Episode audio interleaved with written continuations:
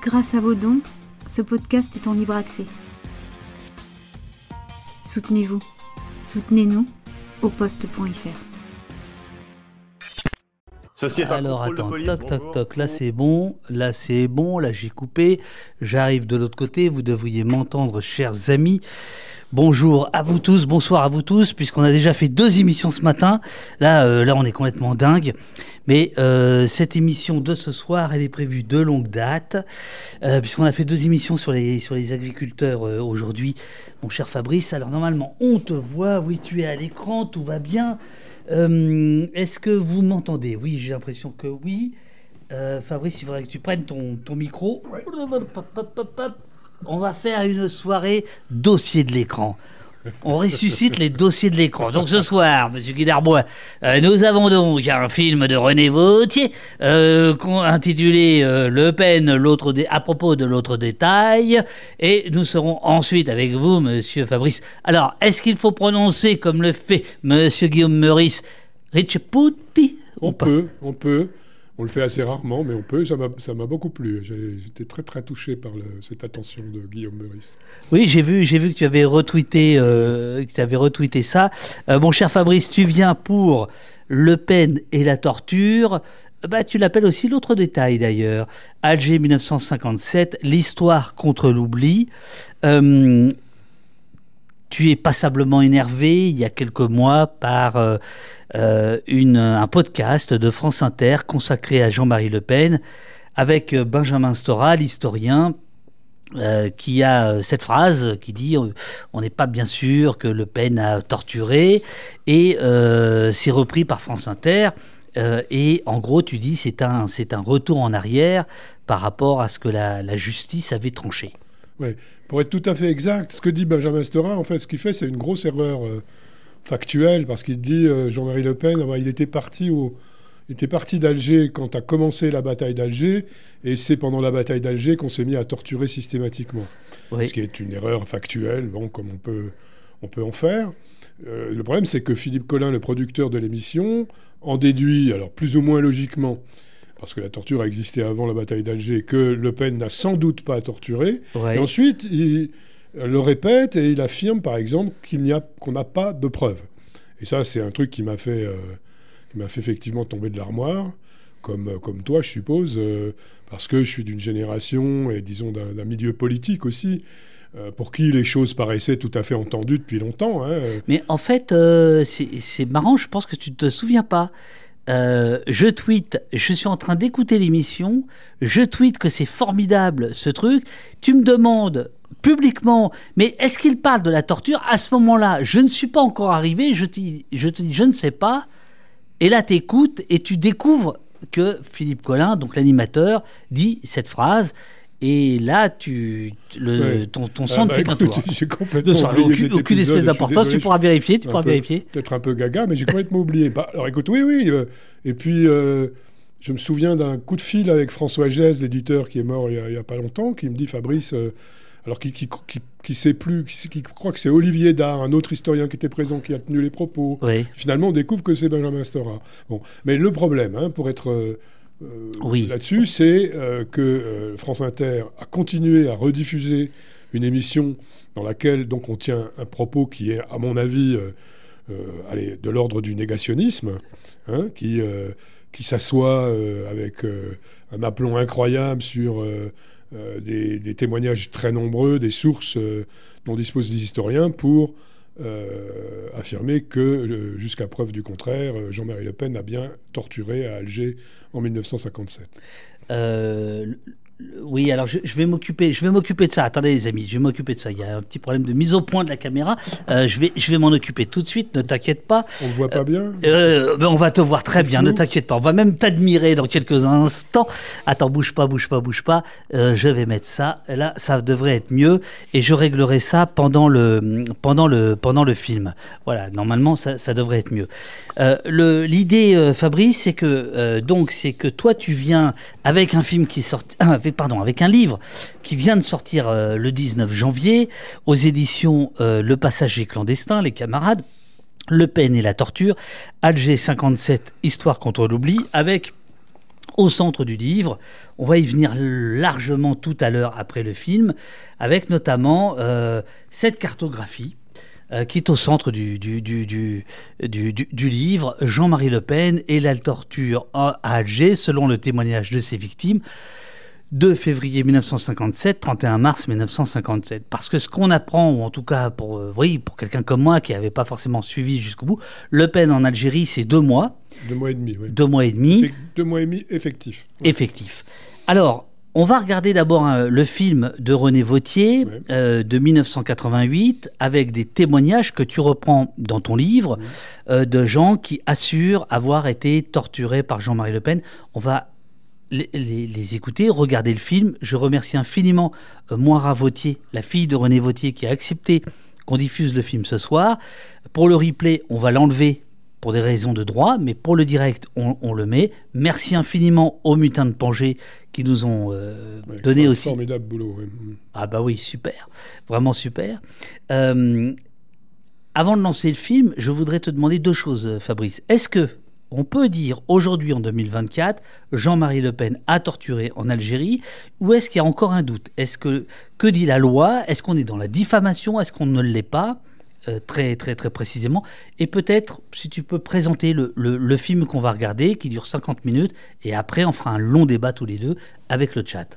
Alors écoute, ce que dit la loi euh, et ce que dit, ce que dit l'histoire, c'est pas tout à fait la même chose. Hein. Oui, bah oui. Il y a eu des. Jean-Marie Le Pen a intenté un grand nombre de procès en diffamation qu'il a gagné pendant plusieurs années et qu'il a fini par perdre trois fois.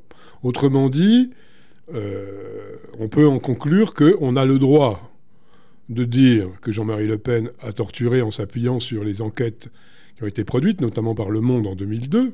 Bon, mais moi, ce que j'ai fait, euh, c'est pas ça, parce que le, tribunal qui, déboute Le Pen, lui, il juge de la bonne foi, de la modération du propos, euh, du sérieux, euh, de l'enquête qui a été menée. Mais il ne peut pas trancher sur le fond pour cette raison très importante que tous ces crimes, ceux de Le Pen et de beaucoup d'autres, ont été amnistiés dès 1962 et donc aucun tribunal ne peut juger sur les faits. Donc aucun tribunal n'a jugé sur les faits. Alors l'historien, lui, il peut en quelque sorte, pas de la même façon qu'un tribunal, mais juger sur les sources, sur les faits donc, et euh, c'est ce que j'ai essayé de faire dans ce bouquin.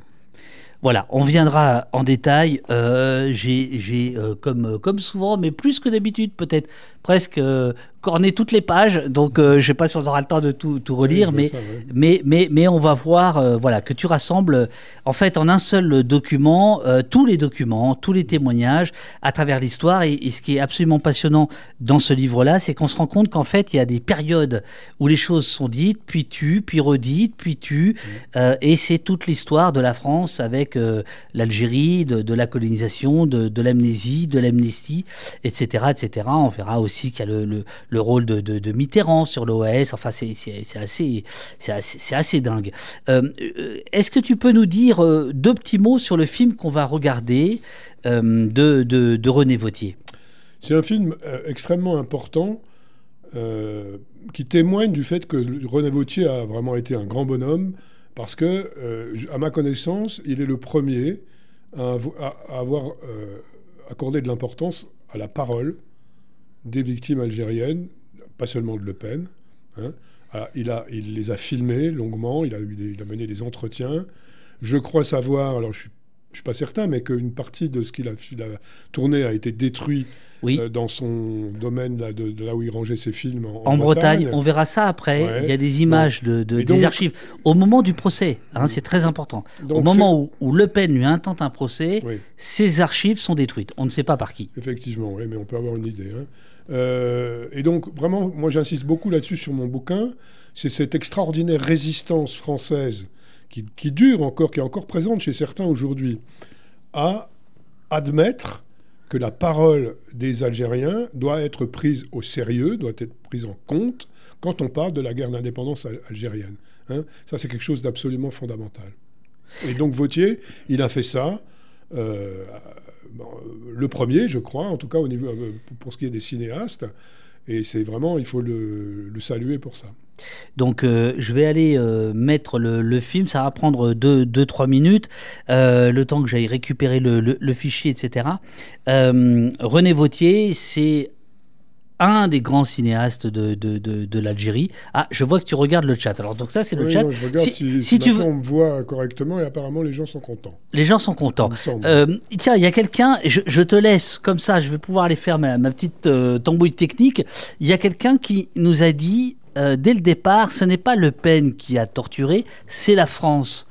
Euh, le temps que je mette la question, je te laisse avec le chat euh, discuter de cette phrase-là. Qu'est-ce que, qu'est-ce que tu en Ouais, penses bah, écoute, euh, alors, Toi, oui, l'historien. peut- Alors c'est Le Pen et c'est la France, et c'est pas seulement Le Pen. hein. Alors évidemment, Le Pen n'a été qu'un des très nombreux officiers français chargés, comme on disait, du renseignement, à pratiquer une torture dont on sait qu'elle était, euh, surtout à partir de janvier Merci. 1957, Madame Ménard, absolument 110. systémique. Donc effectivement, et effectivement, il l'a fait sur, euh, euh, sur ordre non explicite, mais par la volonté d'un gouvernement bien, bien précis, qui était le gouvernement socialiste dirigé par Guy Mollet. hein, on est sous la quatrième République, dans lequel il y avait euh, notamment Robert Lacoste, ministre de l'Algérie, mais aussi, par exemple, François Mitterrand, qui à ce moment-là est euh, ministre de la Justice, après avoir été ministre de l'Intérieur. Et effectivement, euh, il, faut, toujours rappeler, euh, ce, que, je fais évidemment dans mon livre, hein, que la première responsabilité, la responsabilité politique de cette terreur qui a été déversée en 57 sur Alger, et puis sur l'Algérie tout entière, pas seulement en 1957, elle est celle du gouvernement de la 4e et puis de la 5e République, parce que euh, lorsque De Gaulle arrive au pouvoir, avant de se résoudre très tardivement à négocier, il va mener les, années de guerre les plus dures, plus dures encore qu'avant 1958. Euh, voilà. Donc euh, je ne sais pas si j'ai répondu à la question, si c'était une question. Non, mais peut- peut-être qu'il est bon de, rappeler, et là je suis en train de récupérer le film, peut-être qu'il est quand même bon de, de- de rappeler euh, euh, euh, qu'est-ce qui se passe en 1957 quand Jean-Marie Le Pen arrive en Algérie. Quelle est la, la- la- la situation euh, qui est celle de, de- de l'Algérie et de la France? Alors il faut peut-être commencer par rappeler que Le Pen, avant d'a- d'aller en Algérie, il est allé en En Indochine. Indochine, oui. Parce que euh, donc la France, elle enchaîne comme ça deux guerres coloniales terribles. hein. Alors celle d'Indochine, il faut dire que c'est quand même un trou noir dans, dans la mémoire et même dans l'historiographie française. hein. Il y a peu de travaux. euh, bon, voilà. Donc Le Pen, il s'engage déjà, il n'est pas encore député à ce moment-là, il s'engage déjà dans un bataillon euh, de euh, légionnaires parachutistes pour aller combattre ce qu'il croit être le communisme international en, Indochine, la subversion hein, contre l'Occident. oui. Et il, euh, il fait ses armes en Indochine, même si on sait très peu de choses sur ce qu'il a fait. D'abord, il arrive après euh, la bataille euh, finale, en fait, qui est Dien Bien Phu en, en 54. Il arrive juste après en Indochine, mais la France met longtemps à évacuer l'Indochine et il y reste un an. Alors, on peut faire l'hypothèse que, comme beaucoup d'officiers qui vont aller en Algérie ensuite sous les ordres du général Salan et du général Massu, il a appris un certain nombre de techniques, de, de, de modes opératoires de ce qu'on a, on va appeler dans l'armée française la doctrine de la guerre révolutionnaire, oui. la guerre contre-insurrectionnelle, comment on fait pour euh, tenter de d'écraser un mouvement euh, de guérilla qui, qui est comme un poisson dans l'eau dans une population colonisée euh, révoltée. Bon, et parmi les techniques qu'il a apprises, il y a probablement, à mon avis, mais je n'ai pas pas trouvé de documents hein, là-dessus, je dois le dire, mais c'est vraisemblable. euh, eh bien, il y a euh, les, techniques de torture qui vont être généralisées en Algérie. Par exemple, en Indochine, euh, déjà, les militaires français euh, utilisent euh, la, ce qu'on appelle la, la torture moderne de l'époque et la torture à l'électricité, qui était déjà employée par la police en Indochine dans les années 1930.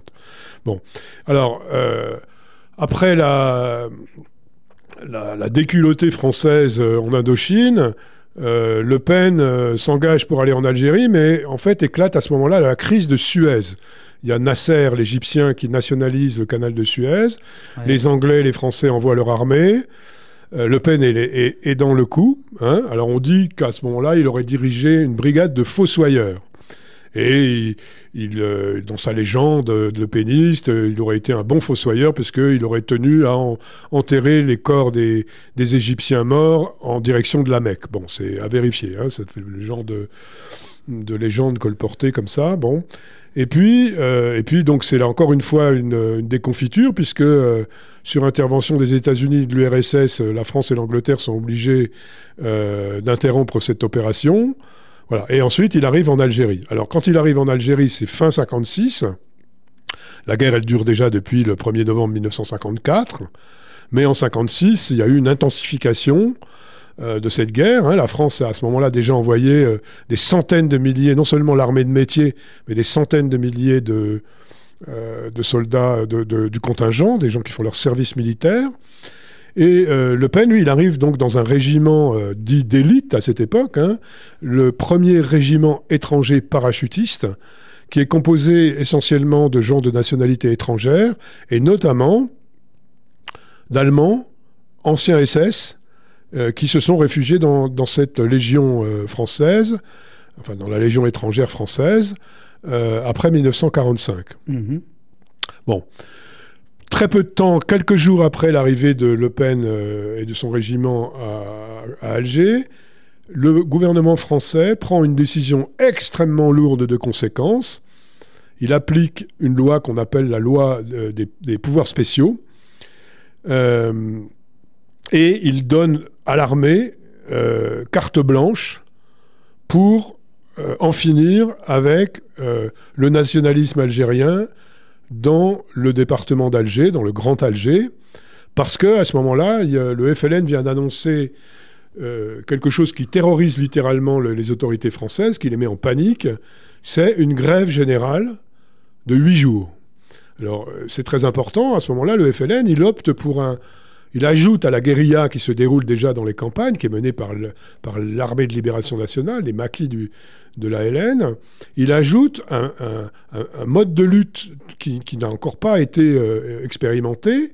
Il dit dans ses textes qu'il fait entrer les masses urbaines dans la révolution algérienne, et donc il appelle tous les habitants de toutes les villes d'Algérie, et même les, les immigrés algériens en France, hein, euh, à faire une grève, donc qui est vraiment une grève anticoloniale, une grève politique, de huit jours, qui est une durée exceptionnelle euh, et particulièrement euh, longue pour une population qui est très pauvre. hein. donc bon, voilà. Mais ça, euh, c'est quelque chose, je le disais, qui met en panique le gouvernement français parce que le gouvernement français sait à ce moment-là que l'audience du FLN dans la population algérienne est déjà suffisamment importante pour que cette grève soit une, une réussite. Et ça, il n'en est absolument pas question pour Guy Mollet, Robert Lacoste et compagnie, parce que ça démontrerait au monde entier que la propagande française qui présente le FLN comme une bande de terroristes sans aucune base sociale, sans soutien dans la population, eh bien, est tout à fait autre chose. Et c'est ça qui déclenche,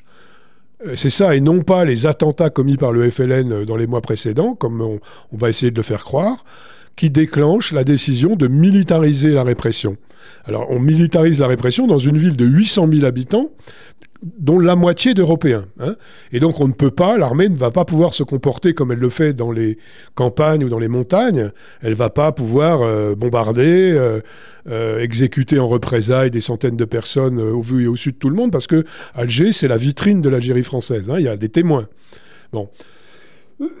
Et donc, et donc, on va mettre au point euh, euh, une répression clandestine, aussi secrète que possible, qui se déroule essentiellement la nuit, et qui va euh, reposer sur ce qu'on va appeler plus tard, quand on va, observer cette répression-là en Argentine, par exemple, dans les années 70, on va appeler ça la disparition forcée. C'est-à-dire que les, les parachutistes vont enlever des dizaines de milliers d'Algériens pendant l'année 1957, les détenir au secret, sans en rendre compte à quelque autorité que ce soit, ni à la justice, ni aux politiques. Et, euh, et elle va donc utiliser la torture euh, dans ce qu'elle appelle la recherche du renseignement. On en parlera peut-être un peu plus Bien en sûr. détail tout à l'heure. Bien sûr. Bien sûr. Euh, voilà.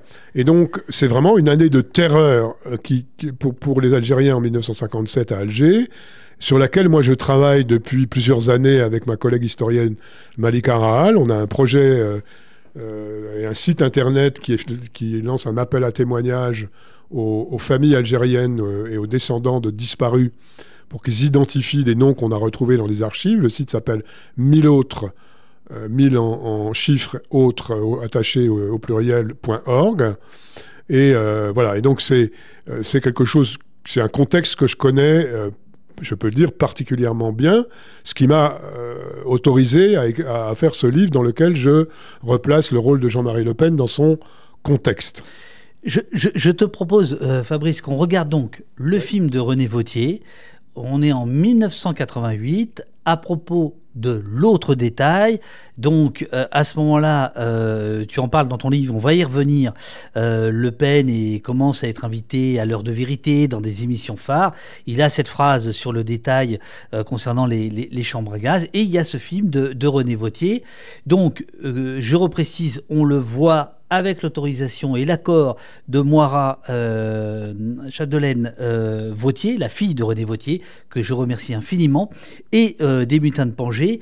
Les deux seront jeudi euh, lors de notre ciné-club avec un autre film de René Vautier, euh, Quand les femmes ont pris la colère. C'est entrée libre, c'est à 19h. Euh, si vous êtes sur Paris, venez discuter du travail colossal de, de René Vautier.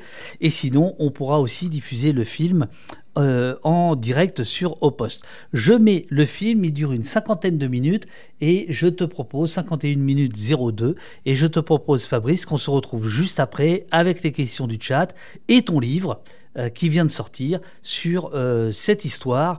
à mon avis essentielle car il faut rappeler que Marine Le Pen quand elle a pris les rênes il y a une dizaine d'années du Front National à l'époque, elle disait qu'elle prenait tout l'héritage. Dans cet héritage, il y a cette histoire et il me semble salutaire de la rappeler. Je mets le film et on se retrouve dans 50 minutes. Normalement, c'est parti. À tout à l'heure. faut partir du départ. Je tournais des films euh, dont on ne savait pas où les déposer. Parce que euh, ils ne passaient, c'était euh, une diffusion militante, euh, c'était et euh, et puis euh, un jour, euh, comme on avait créé notre unité de production cinéma Bretagne, il y a euh, des gens qui nous ont dit, on a nous un fort qui dépend de nous maintenant, c'était les, les gens qui s'occupaient de la conservatoire du littoral en Bretagne et qui ont dit, il y a un fort à côté de l'endroit où tu habites, si tu sais pas où mettre ta pellicule, tu peux la mettre là-dedans. Et, euh, euh, on a accepté avec plaisir. Et puis on a donc euh, créé un petit point cinématographique de dépôt de films là-dedans. Et puis j'ai eu des problèmes en faisant des projections à la demande du canard enchaîné, en projetant des documents que j'avais tournés sur Le Pen. Et euh, le canard enchaîné avait euh, parlé, avait dit Le Pen tortionnaire. euh, bon, Le Pen avait porté plainte, le canard enchaîné se défendait en disant Mais il y a des choses, des enregistrements d'Algériens qui ont été torturés par Le Pen et qui racontent ça devant la caméra de Vautier.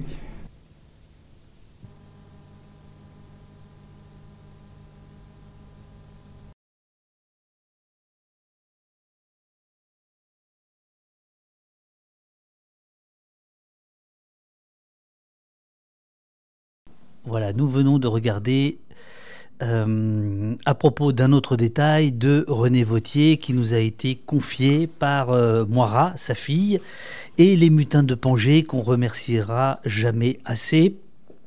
J'ai vu que le chat était absolument euh, bouleversé. Ah, attends, oui, là il va y avoir, de l'écho. Il y a 10 secondes de décalage, ne t'inquiète pas, mon cher Fabrice. Donc on va, on va laisser un peu euh, l'émotion euh, re- redescendre. On est avec euh, Fabrice. euh, comment je dis alors? Comment je le prononce? Rechepote, comme dirait Guillaume Meurice. Fabrice n'est pas l'auteur du film, il est l'auteur de La Pe- Le Pen et la torture, qui sort ces jours-ci au Passager clandestin. Tu reprends bon nombre d'informations du, du, film. Avant de rentrer dans les détails du, bouquin, j'aimerais te demander quelle est la nécessité en 2024 de raconter cette histoire qui a été racontée en 1988. Euh, beaucoup de beaucoup d'observateurs, euh, y compris les observateurs d'extrême droite, disent ça ne sert plus à rien euh, d'aller chercher dans l'histoire, dans les racines du Front National. Marine Le Pen est dédiabolisée, ça se joue ailleurs. Qu'est-ce que tu penses, toi, l'historien et le citoyen, par rapport à ça, de manière générale? Alors, c'est une question importante. Bon, tout à l'heure, j'ai rappelé hein, que euh, j'ai été sidéré quand j'ai entendu euh, en 2022 euh, une radio de service public affirmer que le lieutenant Le Pen n'avait sans doute pas torturé. Et à ce moment-là. Il faut juste que tu te décales un tout petit peu, mon cher Fabrice. Excuse-moi. et là, ça va être parfait. À ce moment-là, je me suis dit bon, ben, c'est l'apothéose de la dédiabolisation. Hein. C'est-à-dire que après 20 années. Alors les dernières révélations, elles ont été faites dans le monde en 2002. Oui. Et les 20 derniers, les la vingtaine d'années qui s'est écoulée depuis, eh bien, ça a été donc les années de, de ce qu'on a appelé la dédiabolisation. Ça a été l'année, les années de, de, de, contamination du lepénisme bien au-delà, euh, idéologiquement, bien au-delà des rangs du Front National. Hein. Bien sûr. Et aujourd'hui, euh, ben, on peut retrouver euh, cette idéologie dans une grande partie de la droite, au gouvernement français qui vient de voter une, qui vient d'adopter une loi immigration inspirée directement du programme du Rassemblement national. Et comment ne pas se dire que effacer les racines, les racines euh, du, du, Front National, c'est en, niant l'activité de Le Pen en Algérie, c'est une sorte de, d'aboutissement, quoi. Hein, voilà. Et ça, c'est absolument insupportable. C'est insupportable parce que, au-delà euh, de l'établissement des faits, euh, on efface, on continue, enfin, en fait, on, on, refuse de voir que dans la matrice idéologique du, Front National. Quand on rappelle la fondation du Front National, à juste titre, on rappelle qu'il y a eu des Waffen-SS, des collabos. C'est vrai. Mais on, ne, souligne pas que, idéologiquement, le Front National, c'est un rejeton de, la colonisation, la colonisation du, colonialisme. Celui qui réactive avec succès l'arabophobie pardon, coloniale, euh, après 1962, euh, c'est Le Pen, hein, qui désigne comme nouveau bouc émissaire dans la société française non plus le juif, parce que c'était devenu infamant euh, depuis 1945, mais l'immigré de préférence arabe et musulman, c'est Le Pen. Et je n'ai pas besoin de faire un dessin pour dire que ben, c'est une affaire qui a prospéré de façon absolument abominable depuis. Bon, donc euh, voilà. Alors oui, oui, mais euh, néanmoins, je me fais l'avocat du diable. Euh, néanmoins, beaucoup de gens te diront, oui, mais c'est très vieux. le Pen, c'est autre chose. Elle est devenue la fille est autre chose. Ça n'est pas le père. on peut pas comparer. c'est dégueulasse d'aller jusqu'à lui rappeler constamment ce que a fait son père. En quoi tu penses que ça reste présent dans la matrice le péniste. Et je remercie Emmanuel qui est venu cet après-midi régler les micros parce que je me disais, nous recevons un des plus grands historiens euh, du moment. Et Emmanuel est venu régler les micros et là, on a un super son. Voilà. Écoute, euh, Marine Le Pen, il suffit de lui demander, elle affirme qu'elle assume absolument tout l'héritage. C'est ça. Hein elle a, alors elle l'assume euh, sur un mode, comment dire, moins provocateur et moins euh, oui, rentre dedans que, que, son père, mais euh, elle l'assume. Et le fonds de commerce du Rassemblement national, c'est toujours bien ce racisme qui a été fabriqué à l'époque coloniale, hein, et qui connaît un, renouveau extraordinaire en France aujourd'hui. Tu démarres le livre avec euh, une émission d'Antenne 2, euh, l'émission L'heure de vérité. Euh, nous sommes le 13 février 1984. Le Pen sort d'une semi-clandestinité. Il se passe deux choses avec cette émission, si j'ai bien lu ton, ton livre. La première, c'est que d'abord les journalistes vont l'interroger sur ces questions-là, donc il, ne lâche pas l'affaire. Et en Algérie, et bien tout d'un coup, la mémoire euh, se réveille. C'est-à-dire que ce lieutenant Le Pen, qui avait plutôt disparu des radars en Algérie, devient un candidat, euh, un homme euh, politique de, premier plan. On le voit en Antenne 2, qui est rediffusé en Algérie, et ce qui explique pourquoi finalement il va y avoir 20 ans 20, 25 ans même, pour que finalement des témoignages, alors euh, on va revenir en détail, il y avait déjà des témoignages dans les années 60, mais que la parole va se libérer, d'où le film de René Vautier qu'on vient de voir, etc. Mmh. Oui, écoute, je, dis, je crois que c'est la rançon. Euh, être rattrapé par son passé tortionnaire, c'est la rançon de la gloire de Jean-Marie Le Pen. C'est-à-dire qu'en 84, euh, le, Front National obtient ses premiers succès, Le Pen est élu député européen, et en fait, c'est c'est le, mouvement antiraciste qui, qui, l'a déclenché euh, en France, euh, qui, chez les journalistes, par exemple, dans la, presse de gauche, hein, dans, dans, le Canard enchaîné, dans Libération, euh, qui vont à Alger. Alors, à la suite de René Vautier, avec l'aide de René Vautier qui projette son film quand il y aura un procès au Canard enchaîné, qui vont recourir à une parole algérienne. Les Algériens, ils n'avaient pas oublié. Hein. Ils n'avaient pas oublié, mais, Le Pen, effectivement, dans les années 70, enfin avant 1960, dans les années c'est personne. Hein, voilà. Et donc ils sont effarés, et ils vont pas cesser de l'être jusqu'en 2002, quand il sera au, deuxième tour de l'élection présidentielle, de voir ce type euh, dont ils se rappellent bien euh, prétendre au premier, jouer les premiers rôles politiques en France. Voilà.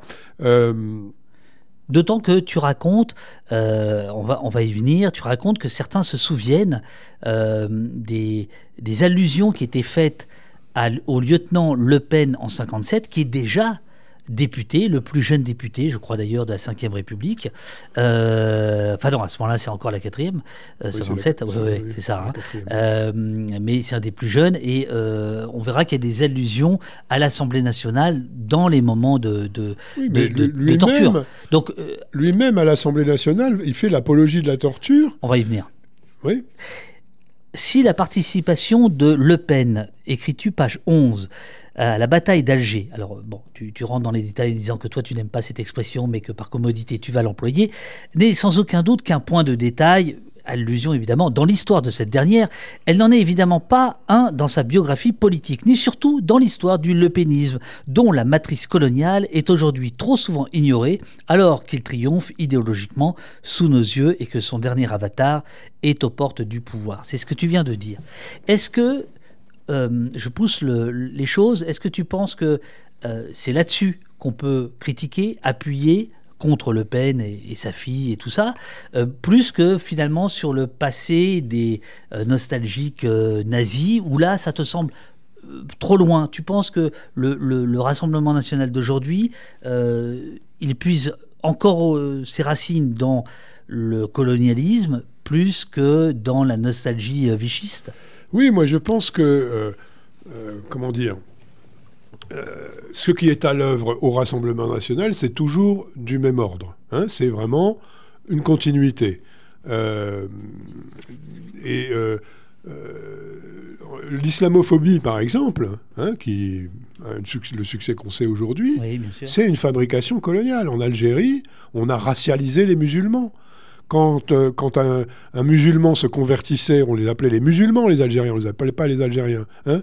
Quand un musulman comme on disait, quand un Algérien se convertissait au christianisme, ça arrivait quelquefois, pas souvent, on l'appelait musulman catholique.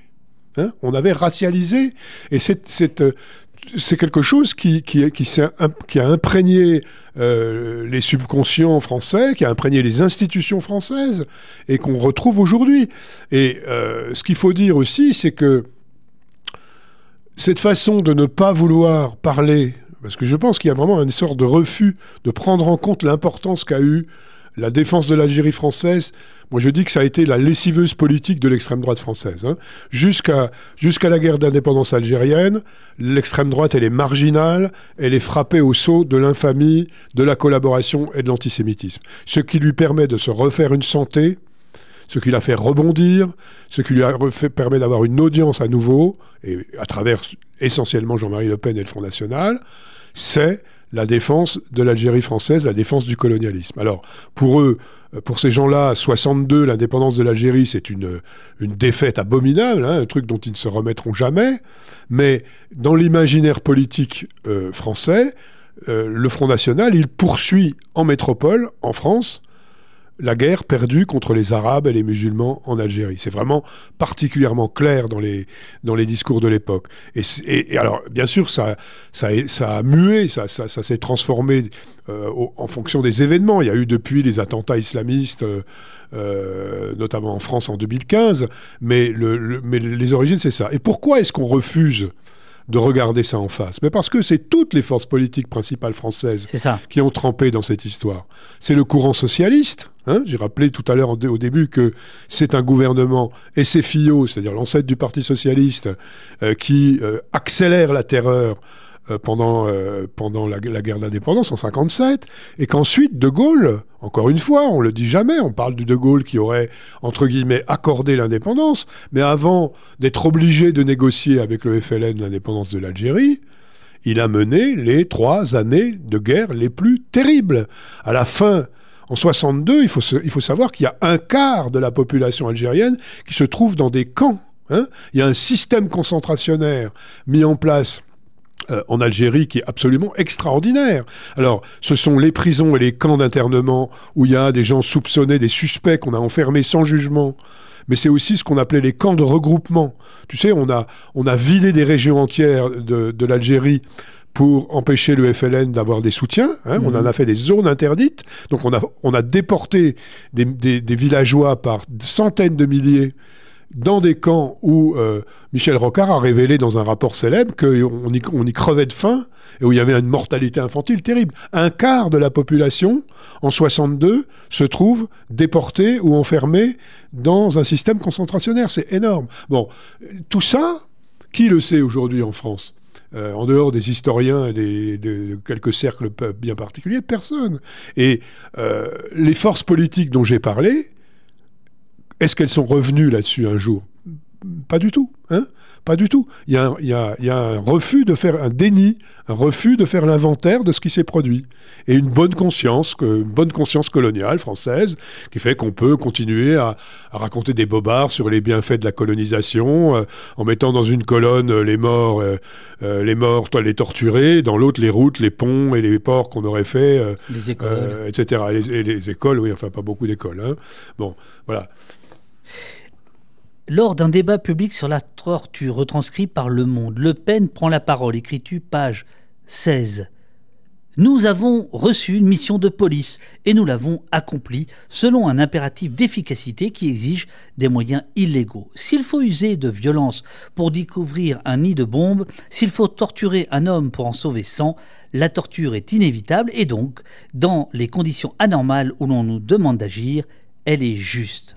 Alors ça, c'est particulièrement important hein, de s'arrêter là-dessus, parce que ça, c'est le noyau dur de la justification. De, la justification et de ce qu'on appelle la guerre contre le terrorisme. Tu sais, quand, si tu vas voir les débats aux États-Unis à propos de Guantanamo ou d'Abu Ghraib, c'est la même chose. On, a le même débat. C'est la, prétendue efficacité policière de la torture. Bon. Euh, la torture n'en a aucune. Son but n'est pas de trouver des informations. Son but est de terroriser. Hein. Un auteur qui a dit, qui a qualifié ce scénario de la bombe à retardement, selon lequel, euh, bon, bien sûr, torturer, c'est pas bien, mais euh, quand une bombe euh, est prête à exploser, à tuer des innocents, eh ben, il faut le faire. Mais jamais, au grand jamais, les militaires et, les politiques qui défendent cette, ce scénario, qu'ils mettent en avant, n'ont été capables de donner un seul exemple concret où torturer un suspect aurait servi à désamorcer une bombe.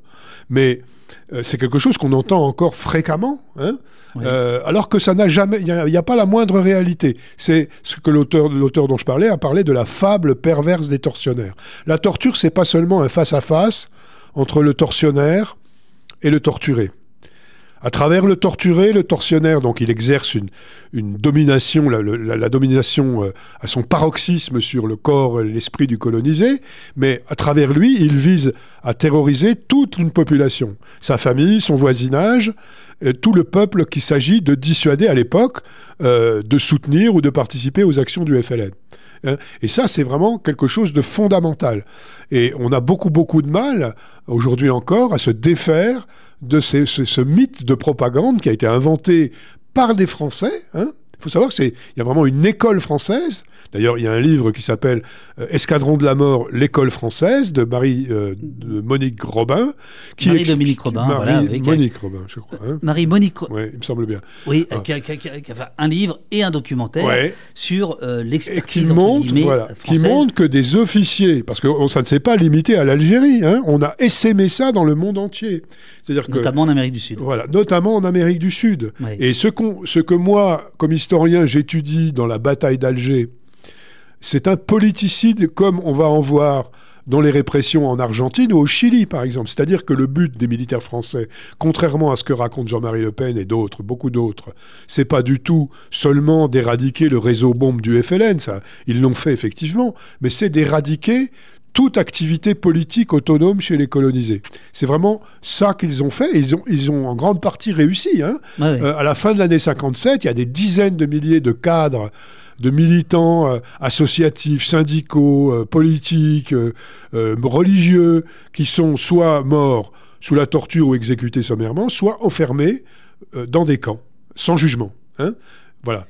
Et Alors, par rapport à la, je t'en prie, je prie. Par rapport à la, citation que je viens de, donner, tu dis c'est central parce que euh, en fait c'est euh, ce discours qui va être développé notamment par les supérieurs euh, de, de, de, Le Pen, les, les, les, généraux, etc. Et alors page 17, c'est la page d'après. Tu donnes un aveu de, de Le Pen. Hein. je n'ai rien à cacher, dit-il dans le journal Combat. Je n'ai rien à cacher, c'est Le Pen qui parle. J'ai torturé, d'ailleurs tu le mets en italique pour bien voir au cas où on n'aurait pas compris. J'ai torturé parce qu'il fallait le faire.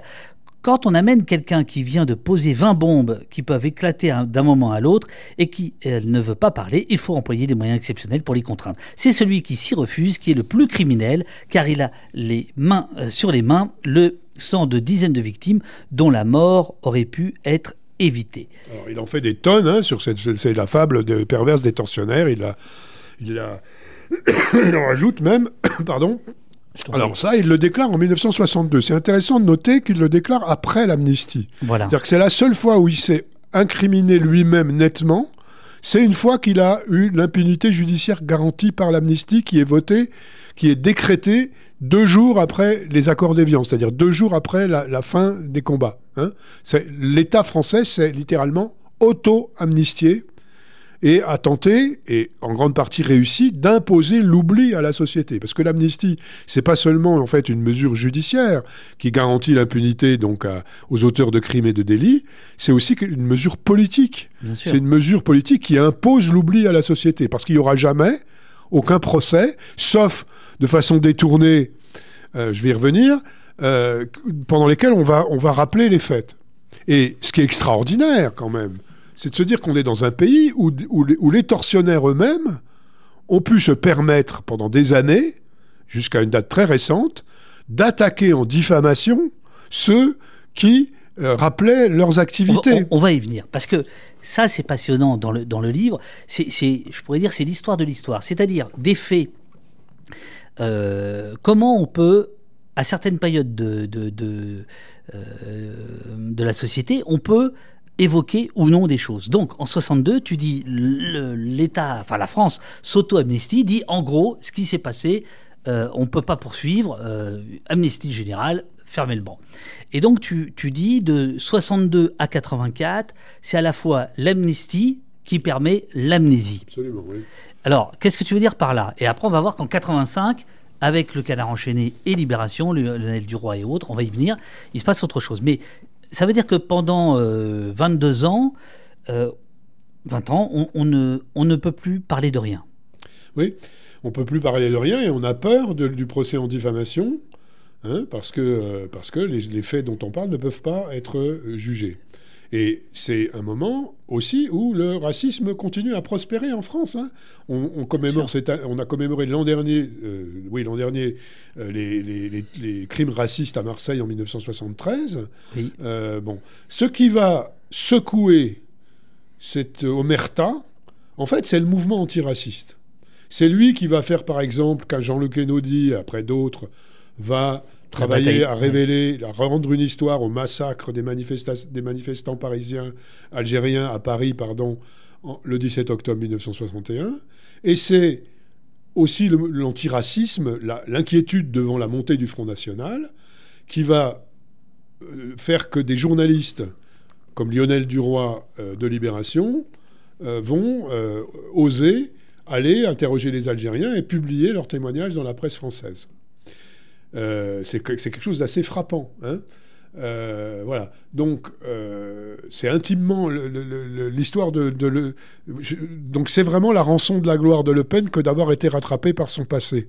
Beaucoup d'autres tortionnaires, souvent même de- des tortionnaires qui ont, été, qui ont plus de crimes que lui à son actif, il y en a eu d'autres, hein, on connaît des noms, eux ont pu passer, couler des jours parfaitement tranquilles parce que eux n'ont pas été sous les feux des, sous les, sous les projecteurs de l'actualité politique comme Le Pen l'a l'a été. hein. Et c'est à nouveau en 2002, au moment de l'élection présidentielle, euh, où il fait face à Chirac au deuxième tour, que Le Monde euh, on va y venir. remet On- une on- deuxième salle. On, va y venir, euh, Fabrice.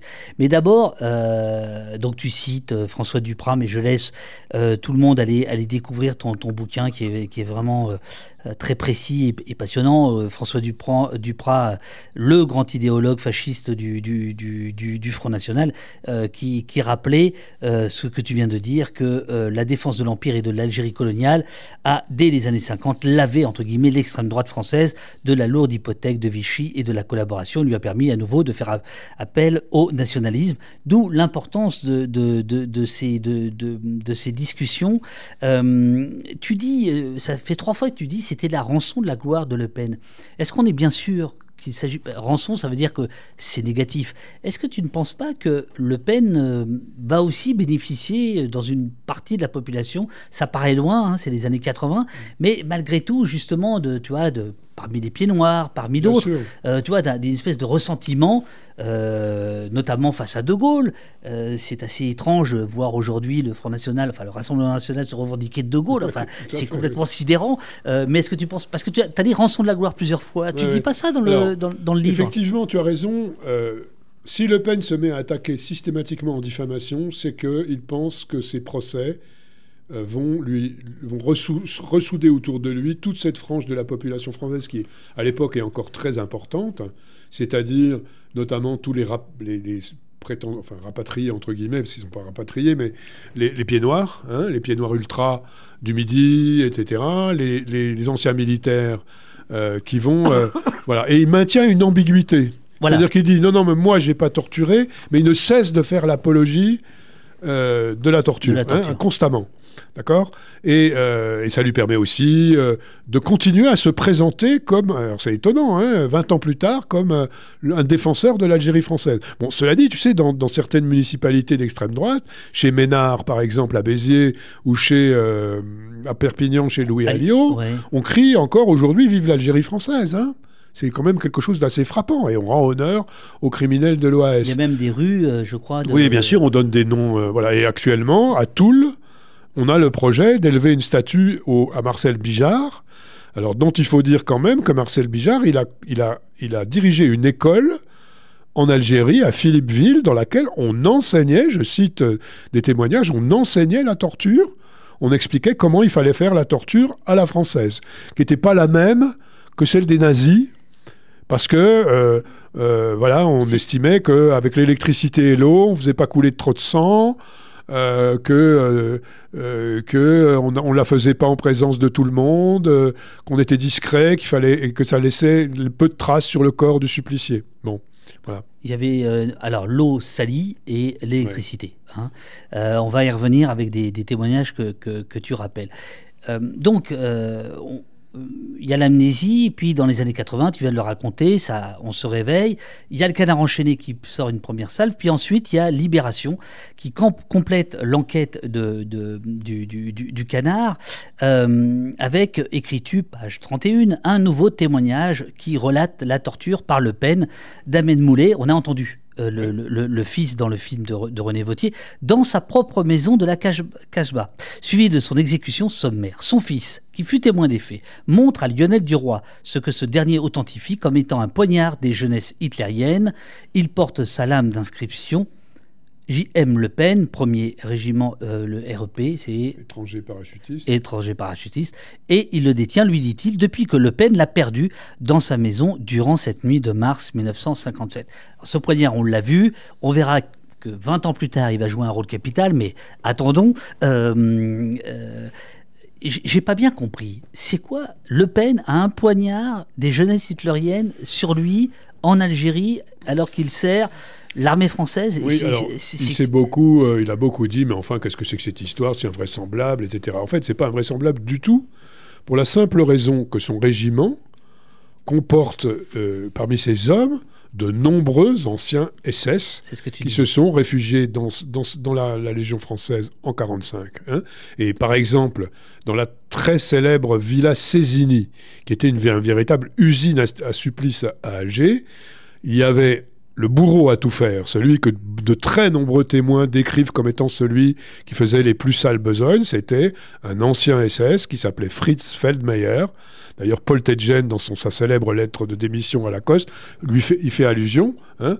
Donc, on peut très bien. Paul Tedgen, il faut, il faut rappeler qui il était. Alors, Paul Tedgen, c'est ce monsieur euh, que vous avez vu euh, euh, témoigner dans le film à côté de l'historien Pierre Vidal-Naquet. À plusieurs reprises, on le voit. Lui, alors, il était, c'est un, un, bonhomme assez étonnant. Il était secrétaire général à la police à Alger. Ouais. Et c'est lui qui s'est retrouvé euh, le, principal correspondant civil du général Massu, et à, qui on faisait qui servait de caution en fait, parce que tout le monde savait qu'il était contre la torture, que c'était un, ancien résistant déporté, euh, attaché à la défense des droits humains, catholique, intransigeant, etc. C'est lui qui s'est retrouvé à être la caution euh, ben, vis-à-vis de l'extérieur, ben, il y avait Ted qui signait les, les, assignations à résidence des détenus, et donc euh, euh, voilà. Et alors il a écrit, au bout de quelques mois, une terrible lettre qu'il gardait secrète, hein, mais qui a été connue après, à, Robert Lacoste, au ministre, en lui disant Ce que vous m'obligez à couvrir, c'est très exactement ce que moi-même et mes camarades résistants avons subi entre les mains de la Gestapo en 1944. Voilà. Euh, je sais plus. Et, ce, qui, est très fort, c'est euh, c'est que c'est pas si loin que ça, hein, 44 quand on est en 62. Ah non, non, le souvenir est encore vif. D'ailleurs, à l'époque, quand il y a, une génération, il y a un hein. scandale sur la torture qui éclate en 57 en France. Hein. Les gens disent ah mais c'est les séquelles du, nazisme et on dit on se comporte comme les nazis. Ben oui. Bon, en réalité, euh, la torture coloniale, elle a existé avant Hitler. Hein. C'est-à-dire que c'était même consubstantiel à l'hégémonie coloniale que euh, de pouvoir pratiquer la torture. On sait que la police d'Alger, par exemple, la pratiquait couramment. Alors pas à la même échelle du tout que les militaires euh, plus tard, mais euh, c'était déjà routinier quand même. Hein. À la surprise générale, le canard enchaîné en avril 1985, puis Libération en juillet de la même année, sont relaxés en première instance. C'est la première fois que des journaux vont être relaxés. La défense de Le Pen a bien sûr soutenu la thèse de la torture, qui n'en est pas une, écriture, page 35. Il a certes approuvé l'usage antiterroriste de la torture par l'armée, tout en qualifiant ses propres actes non pas de torture, mais seulement de, entre guillemets, contrainte. Durant les audiences, Le Pen, semblant parfois ivre, alors ça, ça m'a frappé, a par ailleurs multiplié les provocations les plus grossières. À l'une de ses victimes algériennes, Mohamed Moulet, qui passe près de lui, il glisse par exemple à mi-voix celui-là, j'aurais mieux fait de le buter avec son père cette fameuse nuit. Et là, c'est un entretien avec une journaliste du Monde que tu as eu euh, le 31 juillet 2023 qui, te raconte ça. On parlera du rôle de cette journaliste, Florence euh, un peu plus tard. Il est, il est ivre Excuse-moi, c'est un détail. Oui, écoute, bah, c'est pas très surprenant. Hein. Le Pen, on sait qu'il avait un fort penchant pour l'alcool. D'ailleurs, lors de son passage dans l'armée, il y a eu plusieurs, il y a plusieurs hum, archives qui, qui, qui, qui montrent qu'il avait un comportement assez comment dire, assez peu discipliné. Hein, euh, voilà. Et euh, il était coutumier de ce genre de, ce genre de provocation, bien sûr. Hein. Ça, ça, en dit long aussi sur le sentiment d'impunité qui était le sien, quoi, hein, puisque. Euh, voilà, il se permettait de dire ça suffisamment fort, suffisamment fort pour qu'on l'entende quand même. Il y a même eu une espèce d'un début de rix lors de ce procès avec, euh, je crois, entre les avocats. Enfin bon, euh, voilà. Et l'honnêteté commande de dire que donc si le canard et Libé euh, gagnent en première instance, je crois qu'ils perdent. Ah oui, ensuite ils perdent. Ils perdent. Et là, donc ça veut dire qu'on re, on Parce qu'à ce moment-là, la justice en fait accepte. Les arguties de Le Pen sur la torture qui n'en est pas une, qui n'est qu'un interrogatoire poussé, etc. Et il va falloir attendre longtemps il va falloir attendre la fin des années 90 et le début des années 2000 pour que la justice ne reçoive plus ce genre d'explications. on pouvait donc légalement dire que Le Pen avait été un tortionnaire à Alger en 1957, euh, euh, dis-tu euh, à la, en, 2004, on, on, va y venir, mais l'intéressé suivi par d'autres pouvait toujours le nier. Que peut en dire l'historien? Nous sommes page 48 et c'est là où tu rentres en action. Euh, tu vas retrouver euh, tout un tas de, témoignages. Euh, on en a entendu plusieurs dans le, dans, le, dans le film qui ne sera pas dans la rediffusion de l'émission pour des, pour des raisons de, de, droit. qu'est-ce que qu'est-ce que tu pourrais, comment tu pourrais résumer les accusations faites au lieutenant Le Pen? Alors, il faut d'abord dire que moi, personnellement, j'ai pas trouvé de nouveaux témoins. Hein. Les témoins que je cite dans le livre, ils ont été entendus en fait de 1957 à 2002. Aujourd'hui, euh, il est probable qu'ils sont, ils sont, euh, ils ont tous disparu. Hein D'accord? Bon. Euh, ce que j'ai fait, que personne n'avait fait jusqu'ici, c'est que j'ai rassemblé tous, les témoignages qui ont été publiés, notamment dans la presse, notamment par Libération et par Le Monde et d'autres, ou chez René Vautier que j'en ai fait, que je les ai examinés en historien, que j'en ai fait une chronologie, un récit chronologique, pour m'apercevoir que contrairement à ce que Le Pen et d'autres ont prétendu, eh bien, il n'y a aucune contradiction entre eux, qui sont parfaitement D'abord, qui sont très circonstanciés. Vous avez entendu plusieurs témoins dans le, dans le film de, Vautier. Euh, voilà, ils donnent des détails qui ne s'inventent pas, qui ne s'apprennent pas par cœur euh, sur ordre du gouvernement algérien, bien sûr que non, et qui sont parfaitement en cohérence avec ce que je sais, moi, du fait de mon travail de plusieurs années sur cette période, avec le contexte algérois très précis, avec le contexte militaire, avec les méthodes employées, avec les mots qui sont dits, euh, les, les, voilà, le fait, de, par exemple, torturer à domicile. Il y a plus, alors il y a, ça, se passe chez Mohamed Moulet, mais ça se passe chez d'autres, parce que quand les paras déboulent dans une maison et qu'ils ont, ils ont deux noms ou un nom, et que la personne qui cherche n'est pas là, eh bien, ce qui explique qu'ils torturent sur le champ, c'est qu'ils ils, essayent d'obtenir de ceux qui sont là une indication sur où se trouve celui qu'ils cherchent, qui n'est pas là. Hein, voilà. Alors Le Pen a dit que c'était pas possible, que c'était invraisemblable, qu'il il aurait dû obéir à un protocole très strict. C'est parfaitement euh, ridicule, c'est pas vrai. Voilà. Donc voilà. Euh, il y a aussi, par exemple, moi je connais la chronologie précise de la présence de Le Pen à Alger. Il se trouve que, ça c'est un fait qui, qui, est assez frappant, euh, pour, euh, pour battre en brèche la théorie du complot euh, contre Le Pen. C'est que Le Pen, il s'absente pendant 15 jours au mois de janvier pour aller faire une, une, campagne, électorale. Pour Poujade, ça? oui, enfin dans le cadre du mouvement poujadiste. Une, une, élection qui n'était pas prévue. Donc il rentre à Paris 15 jours, à peu près au milieu du mois, et aucun Algérien n'a prétendu avoir été torturé par Le Pen pendant ces 15 jours-là. En revanche, dès qu'il revient le 2 février, ça commence et ça se termine quelques heures. Les derniers témoins, c'est quelques heures avant son départ euh, avéré d'Alger le 31 mars, après qu'il ait été décoré par. Alors voilà, parce que euh, ça, se retrouve, tout ton travail se retrouve euh, d'une certaine manière dans cette, euh, dans cette carte que je, que montre, où tu arrives à, situer temporellement et spatialement les accusations. Et donc on voit qu'en effet, les dates concordent avec sa présence à Alger. Et tu sembles dire que, en termes géographiques, c'est tout à fait plausible. Absolument, oui, Même si son régiment ne servait pas forcément dans tous les quartiers, mais tu disais, finalement, tous les régiments avaient un peu. Alors, le Pen a dit Ah, mais c'est pas possible que j'ai torturé dans la Casbah parce que c'était pas la zone de mon régiment. Alors, effectivement, le général Massu avait partagé Alger entre les différents régiments et le régiment de Le Pen, le premier REP, euh, ne, comprenait pas la Casbah. Mais euh, c'est pas tout son régiment qui se déplaçait dans la Casbah, c'était des unités, moi ce que j'appellerais des escadrons de la mort. Hein. Mhm. Euh, qui, euh, la nuit, avait toute l'attitude, et Massu d'ailleurs est très fier d'avoir organisé ça comme ça, il dit, j'ai vraiment demandé à mes parachutistes de ne pas s'occuper des aspects bureaucratiques des choses et de, quitter leur zone d'occupation pour aller poursuivre euh, des suspects là où ils se trouvent. Voilà. Donc euh, il n'y a absolument pas la moindre contradiction dans cette affaire-là. Alors, tu, reconnais, hein, page 50, tu dis l'historien, donc toi-même, ne dispose pas d'un smoking gun, d'un document miraculeux qui prouverait positivement et de manière tangible que Le Pen tortura. Pour le dire autrement, nul ne l'a filmé actionnant la GGN. D'où, comme toujours en pareil cas, la possibilité d'argutie de type négationniste que certains, à commencer par l'intéressé, ne se privèrent pas d'exploiter. Et là, là c'est toute la, la question, on va y venir après, puisqu'il y, y a, un livre sur lequel tu reviens beaucoup, euh, celui de, de, Péan et Cohen, on, y viendra, sur la, biographie de, de, Le Pen. Mais là, on est, euh, si on prend un petit peu de hauteur, on est euh, dans, les, dans les délices de l'historien, c'est-à-dire que jusqu'où euh, on peut avancer des choses quand on n'a pas de preuves formelles, ce qui est le cas ici.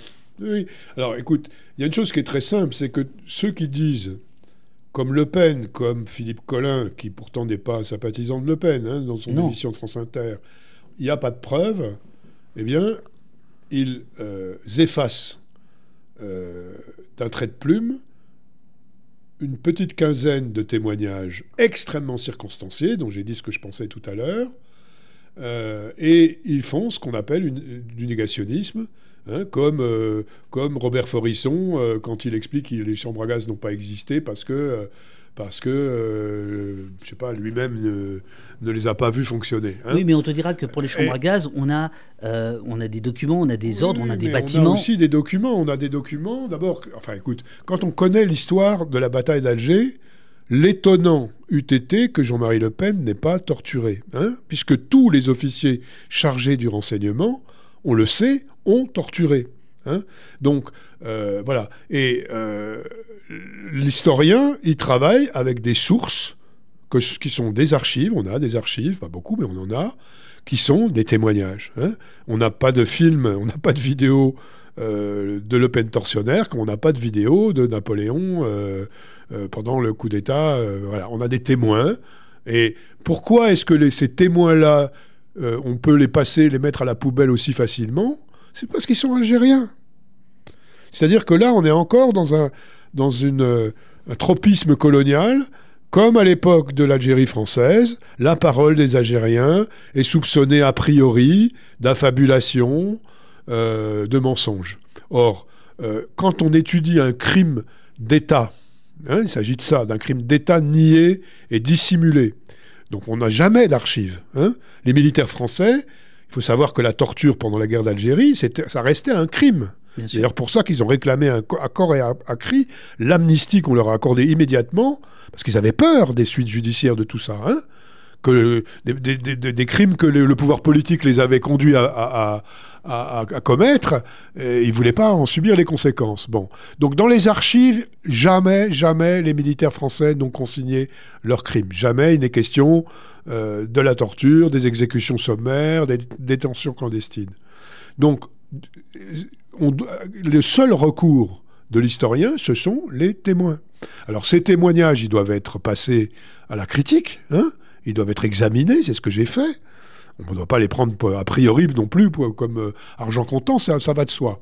Mais dans ce cas-là, euh, des gens comme donc les deux journalistes que tu citais, Péan et Cohen, dans leur bouquin, il y a un chapitre qui est vraiment on va y venir, on va y venir sur, le, Je t'en prie, je t'en prie. Sur le, portrait de. Est-ce que tu veux reprendre un petit peu d'eau? Parce qu'il y, en a. Tu peux te, tu peux te servir là. Je, je, je, vois. Alors, justement, à propos de, témoins, comme ça, tu vas avoir le temps de, de, de, de te ravitailler en eau.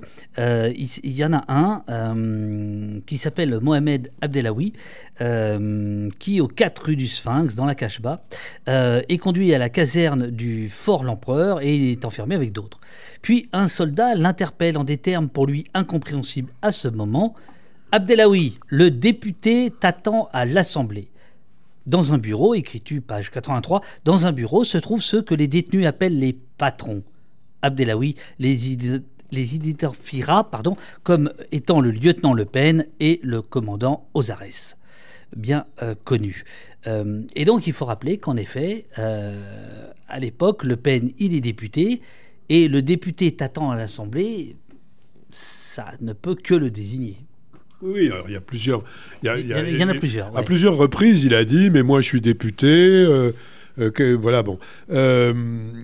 Alors, ce qui est intéressant, c'est quand même qu'on le mette en relation avec Paulo Sarres. Hein. C'est-à-dire que Paulo Sarres, on sait, il l'a avoué, il a écrit un livre là-dessus, hein, qu'il dirigeait un escadron de la mort qui, est responsable de, très très nombreuses exécutions sommaires, de tortures par, par en très grand nombre également.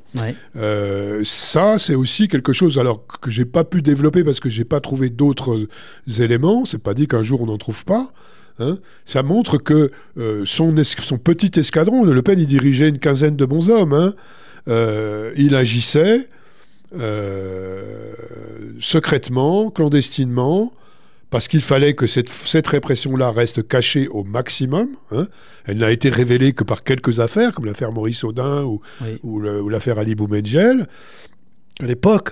Mais moi, aujourd'hui, je la documente avec le projet Milo dont j'ai parlé tout à l'heure. Oui. Et j'accumule une masse de données qui montre bien euh, quelle, quelle ampleur a eu cette, cette terreur à Alger à l'époque. Le, le, chat euh, dit, euh, je crois qu'il y a euh, Relwan qui dit la question des archives, c'est aussi un truc.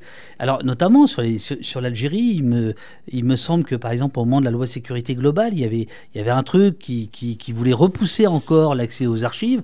Est-ce que tu penses que, par exemple, des historiens, dans, dans 20 ans, auront accès à des archives auxquelles vous n'avez pas eu accès jusqu'ici, qui pourront peut-être étayer euh, la torture française en Algérie alors, il faut déjà dire une chose, hein, c'est que la loi française. Alors, attends, je suis désolé, mais tu, tu es trop ah, devant l'autre caméra. Gauche, voilà, c'est pas une mauvaise chose de déborder à gauche, mais bon, euh, là, ça va pas. Il faut dire. J'en profite pour prendre ça et c'est bon. Il faut dire que, quand même, une chose, c'est que la loi française prévoit que toutes les archives euh, vieilles de 50 ans sont, en principe, accessible à tous les citoyens. Oui. Hein Je dis bien à tous les citoyens, pas seulement aux historiens, etc. Bon. Euh, dès lors que la personne est, décédée. Il y a des exceptions. Hein ouais. Il y a des exceptions. Euh, maintenant, il faut dire aussi que une très très grande quantité d'archives sont accessibles, la très grande majorité. Ouais. Ce, ce, à quoi tu fais allusion, c'est euh, alors il faut dire aussi qu'il y a visiblement au sein de l'État des fractions de l'État qui résistent très très fort à l'ouverture complète de toutes les archives. Hein. Ce qui est, moi, ce que je revendique avec d'autres historiens, c'est faire ce qu'on a fait, par exemple, avec les archives de la Deuxième Guerre mondiale sous Hollande, elles ont été intégralement ouvertes. Alors certains ont dit à l'époque, oh là là, il va y avoir des procès, on va sortir des sales histoires. Il n'y a rien eu de tout ça, simplement les chercheurs ont pu travailler, beaucoup travailler. Ça, on ne le fait pas pour l'Algérie. Pourquoi? Parce que ça gêne encore, notamment dans, probablement dans l'armée française et notamment dans les services euh, secrets, hein, puisque dans la loi antiterroriste de 2021, on a glissé un article qui permet de rendre incommunicables des archives qui pourtant devraient l'être selon la loi commune, sous prétexte qu'elles auraient encore ce qu'on appelle une valeur opérationnelle. Alors, par exemple, euh, il faut savoir que l'armée française a fait ce qu'on appelait la guerre des grottes, et utiliser en Algérie des gaz Elle a utilisé le napalm, ça c'est une chose, hein. bombardé, donc jeté depuis les avions. Mais elle a aussi utilisé des gaz toxiques, un peu comme ceux de la Première Guerre mondiale, hein, qu'on balançait dans les tranchées, pour asphyxier les Algériens qui s'étaient cachés dans les très très nombreuses grottes qu'on trouvait dans un certain nombre de montagnes algériennes. Mais ça s'est fait à grande échelle. Alors il y a un chercheur qui s'appelle Christophe Lafaille, qui est un ami, qui a commencé à travailler là-dessus et qui se voit refuser encore aujourd'hui, au nom de cette prétendue valeur opérationnelle, l'accès. Alors attends, j'y viens. Euh, l'accès à ces archives. L'accès opérationnel, ça veut dire qu'on a peur que euh, celui qui lirait comment euh, quel gaz était utilisé dans les grottes en 1958 pourrait en fabriquer pour en répandre dans les rues. De... Enfin, c'est ridicule. Mm. C'est parfaitement ridicule. Ça n'a plus, évidemment, plus aucune. C'est quelque chose qui gêne beaucoup encore. Hein. Alors voilà, c'est un exemple parmi quelques autres. Pour une fois que la France ne veut pas mettre en avant son génie, c'est curieux. C'est curieux. Voilà, alors il faut continuer à, réclamer l'ouverture de, de toutes les archives, bien sûr. Ce qui est un droit, euh, un droit euh, politique. Hein. Autre témoignage, euh, Lagdari Khalifa, 34 ans, ouvrier. Il note, ouvrez les guillemets, c'est page 87 de ton livre. Le Pen, c'était un parleur, il faisait de la psychologie. Pourquoi vous faites la guerre disait-il? Qu'est-ce que vous, qu'est-ce qui vous manque en Algérie? Moi, je suis un député et je suis venu ici pour la pacification.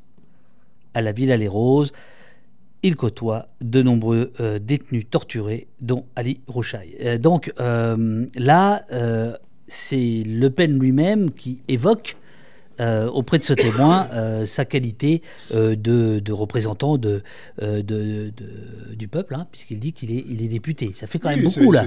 C'est aussi un, il est bien connu comme fanfaron, hein, donc ils s'en ils vantent.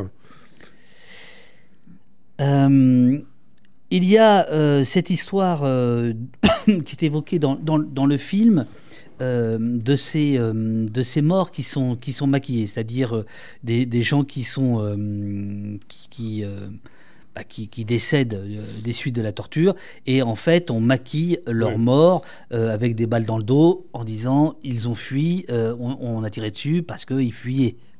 Comme j'ai dit tout à l'heure, à Alger, on ne peut pas faire comme dans le Djebel ou dans les campagnes.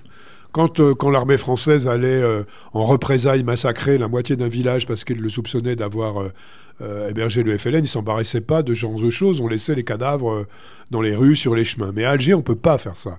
Hein. Alger, on est sous une certaine surveillance. donc là, l'exemple du père de Mohamed Moulay, c'est que ben, sa, sa, femme, à Mohamed Moulay, quand elle va au commissariat quelques jours plus tard pour demander des comptes, on lui dit Madame, votre mari a été victime d'un règlement de compte. Et le rafale de mitraillette, elle sert à ça. Mhm. D'accord?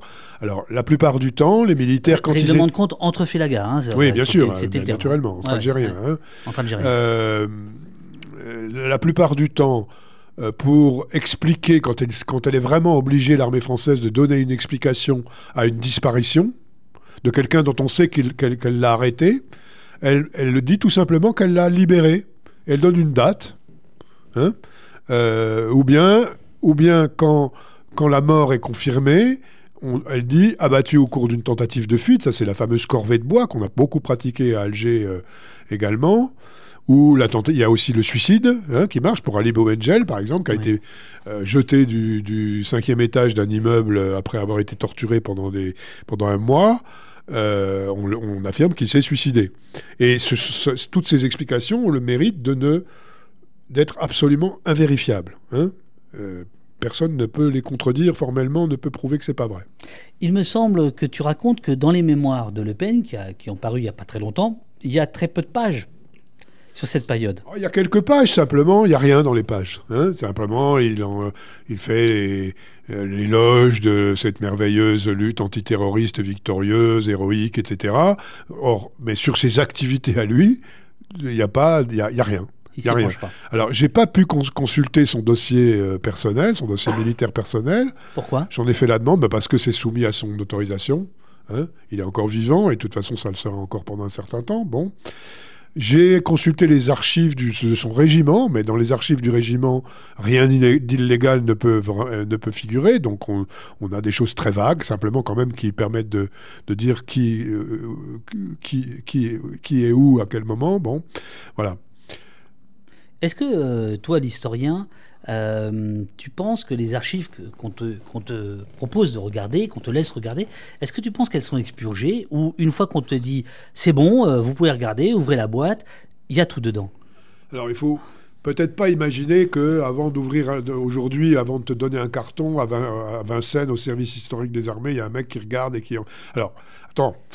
En fait, si, ça a été comme ça, pendant quelques années, quand euh, des fous furieux ont décidé de, ont décrété que tout document tamponné secret défense devait être déclassifié avant d'être communicable. Ce qui a foutu une panique extraordinaire parce que des documents de ce type, il y en a des millions. Les, gens tamponnaient secret défense à tour de bras. Bon, mais ça, ça a été cassé. Simplement, on a, à la place, on a fait l'article dont j'ai parlé tout à l'heure pour s'assurer que certaines choses très précises se resteraient incommunicables. Mais à l'époque, les militaires eux-mêmes, pendant la guerre, par exemple le 13 mai 58, quand il y a le coup d'État organisé par les ultras pieds noirs et les militaires qui vont porter De Gaulle au pouvoir, ils prennent le pouvoir complètement, là, ils l'avaient déjà en grande partie, mais là, ils ont le pouvoir à Alger, et ils détruisent, par exemple, les archives de Paul Tedjen à la préfecture d'Alger, elles ont disparu. Il en a emporté, lui, quelques échantillons parce qu'il savait bien ce qui allait arriver, mais euh, elles ne sont pas où elles devraient être. Et donc là, on a, on a, on a enlevé tout ce qui pouvait être compromettant, même indirectement. Hein. Par exemple, le fichier que j'ai découvert sur les, plaintes des familles d'enlevés de, par l'armée française, j'en ai trouvé une copie qui a été miraculeusement conservée là où les militaires ne sont pas allés fouiller. Par contre, dans les archives de l'armée, ce fichier n'existe plus. Et puis, pardon, bien sûr, en 62, euh, il y a eu aussi également des destructions euh, voilà. Alors depuis, alors par exemple, euh, pour, élargir le propos, Maurice Papon, lui, euh, comme préfet de police de Paris, à propos du 17 octobre 61, il a eu la haute main sur les archives pendant 12 ans, je crois. Hein. Et donc là, il a eu largement le temps de faire le ménage. Bien sûr. Mais aujourd'hui, par exemple, sur le 17 octobre 61, prenons cet exemple euh, pour lequel tu étais déjà venu au poste, c'est-à-dire en, visio. Euh, comment euh, est-ce que tu penses qu'il y a quelqu'un qui, si jamais tu vas demander les archives, qui va regarder avant de te filer la boîte, ou ça c'est fini? Non, ça, je pense que ça, c'est fini, parce que d'abord, la corporation des archivistes a beaucoup changé. Hein. Elle a été un peu de cette nature-là, elle se prenait pour la, la gardienne des, des, secrets de l'État et de la raison d'État. Ça, c'est fini. Hein. J'ai raconté l'histoire qui est arrivée à deux archivistes, Brigitte Lenné et Philippe Grand, qui avaient euh, osé euh, témoigner en faveur des Naudis et dire ce qu'eux avaient vu dans les archives qu'on ne pouvait pas communiquer à, Jean-Luc Enaudi. C'était face à Papon. Mais la, corporation, elle a beaucoup changé. Euh, euh, donc non. Euh, je, je, crois pas. Mais tu sais, il y a une autre chose qu'il faut dire, euh, David, c'est qu'on est très peu à travailler dans les archives. Il n'y a pas beaucoup d'historiens. Il n'y a pas beaucoup d'historiens qui vont travailler sur ces archives. Il y en a des masses énormes. Et récemment, c'est un journaliste, Fabrice Arfi de, de, Mediapart, qui est allé dans des archives qui venaient d'être ouvertes, des archives de l'Élysée, et qui a découvert des, documents très intéressants qui montrent que De Gaulle savait ce qui s'était passé le 17 octobre et pourquoi il n'a rien fait du tout euh, et maintenu Maurice Papon en poste. Euh, voilà. Euh, il y a peu de chercheurs. Hein, c'est pas, c'est pas, c'est pas très très. Voilà. Il faut pas imaginer des armées de type quand tu vas aux Archives nationales d'outre-mer tu vois des gens qui, qui, se font des recherches sur le, je pas, la généalogie, etc. Mais les questions dont on parle, là, elles ne sont pas travaillées par beaucoup de gens, hein. euh, très peu. Alors, il y a, y a, un mystère, je reviens, je reviens à Le Pen, il y, y a, un mystère, euh, c'est qu'il ne va pas rester très longtemps, hein, en fait, en Algérie. Euh, c'est assez curieux, parce que moi, j'avais l'image d'un mec qui était resté assez longtemps, mais bon, en fait, non, il reste deux mois, deux mois et demi, hein, à peu près. Euh, et euh, tu te demandes pourquoi, pourquoi il part. Et, tu, tu, dis, euh, page 98, tu poses la question, a-t-il fui de sa propre initiative, Le Pen, de peur d'être inquiété par la police à la suite de deux plaintes, prenant ainsi celle-ci de vitesse est-il parti sur ordre afin d'éviter au ministre de l'Algérie d'avoir à gérer un nouveau scandale? Nous ne le savons pas. Oui, alors ça c'est un, un lièvre que j'ai soulevé En fait, personne n'a remarqué que Jean-Marie Le Pen, il signe au mois à la mi-octobre, le 15 octobre 56, un contrat de six mois, qui devait donc s'arrêter le 15 avril. Or, il part le 31 mars. Juste après le rapport de police qui l'accuse. Attention, le problème, c'est pas qu'il est torturé, hein, mais qu'il est là, brutalisé. Il est député, hein, donc il est quand même euh, sous surveillance. Qu'il accuse d'avoir euh, torturé deux types qui n'ont absolument aucun rapport avec le FLN. Le, veilleur de nuit de l'hôtel Albert Ier qui refuse de lui servir à boire à 2 heures du matin, hein, D'accord c'est c'est pas une raison sur les voilà c'est pas en matière de lutte contre le terrorisme c'est comme le disait Ted Gene dans le film. Et puis l'autre qui est un membre d'une famille bien connue pour ses sentiments pro-français qui est demi-frère d'un policier algérien qui a été tué par le FLN voilà. Voilà. Et surtout Le Pen il s'est mis à dos la police une partie de la police d'Alger. Paul Ted ce, ce, qui explique d'ailleurs euh, qu'ils peuvent porter plainte parce qu'ils sont favorablement connus, on les, familles sont. On reçoit leur plainte. Et là, alors, il faut savoir que je raconte ça en détail dans le livre, mais que sans rentrer dans les détails, au mois de mars 57, éclate vraiment un scandale de la torture en métropole. Hein il y a plusieurs affaires, l'affaire Boubedjel, il y a la démission de Bollardière, il y a un Vercors qui renvoie sa Légion d'honneur, il y a Paul Tedgen qui écrit sa lettre de démission. Ça chauffe pour Guy Mollet, bon, relativement. Hein Et donc, euh, l'affaire, les agissements tapageurs de ce député lieutenant qui se permet de se battre avec des flics dans les, dans, les rues d'Alger, qui les accuse d'être de mèche avec les Félagas, euh, qui, euh, et, la présence de cet écrit, de ces rapports de police, c'est très important, qui pourraient être rendus publics, Bien sûr. Hein, font qu'à mon avis, on lui a dit maintenant il faut partir.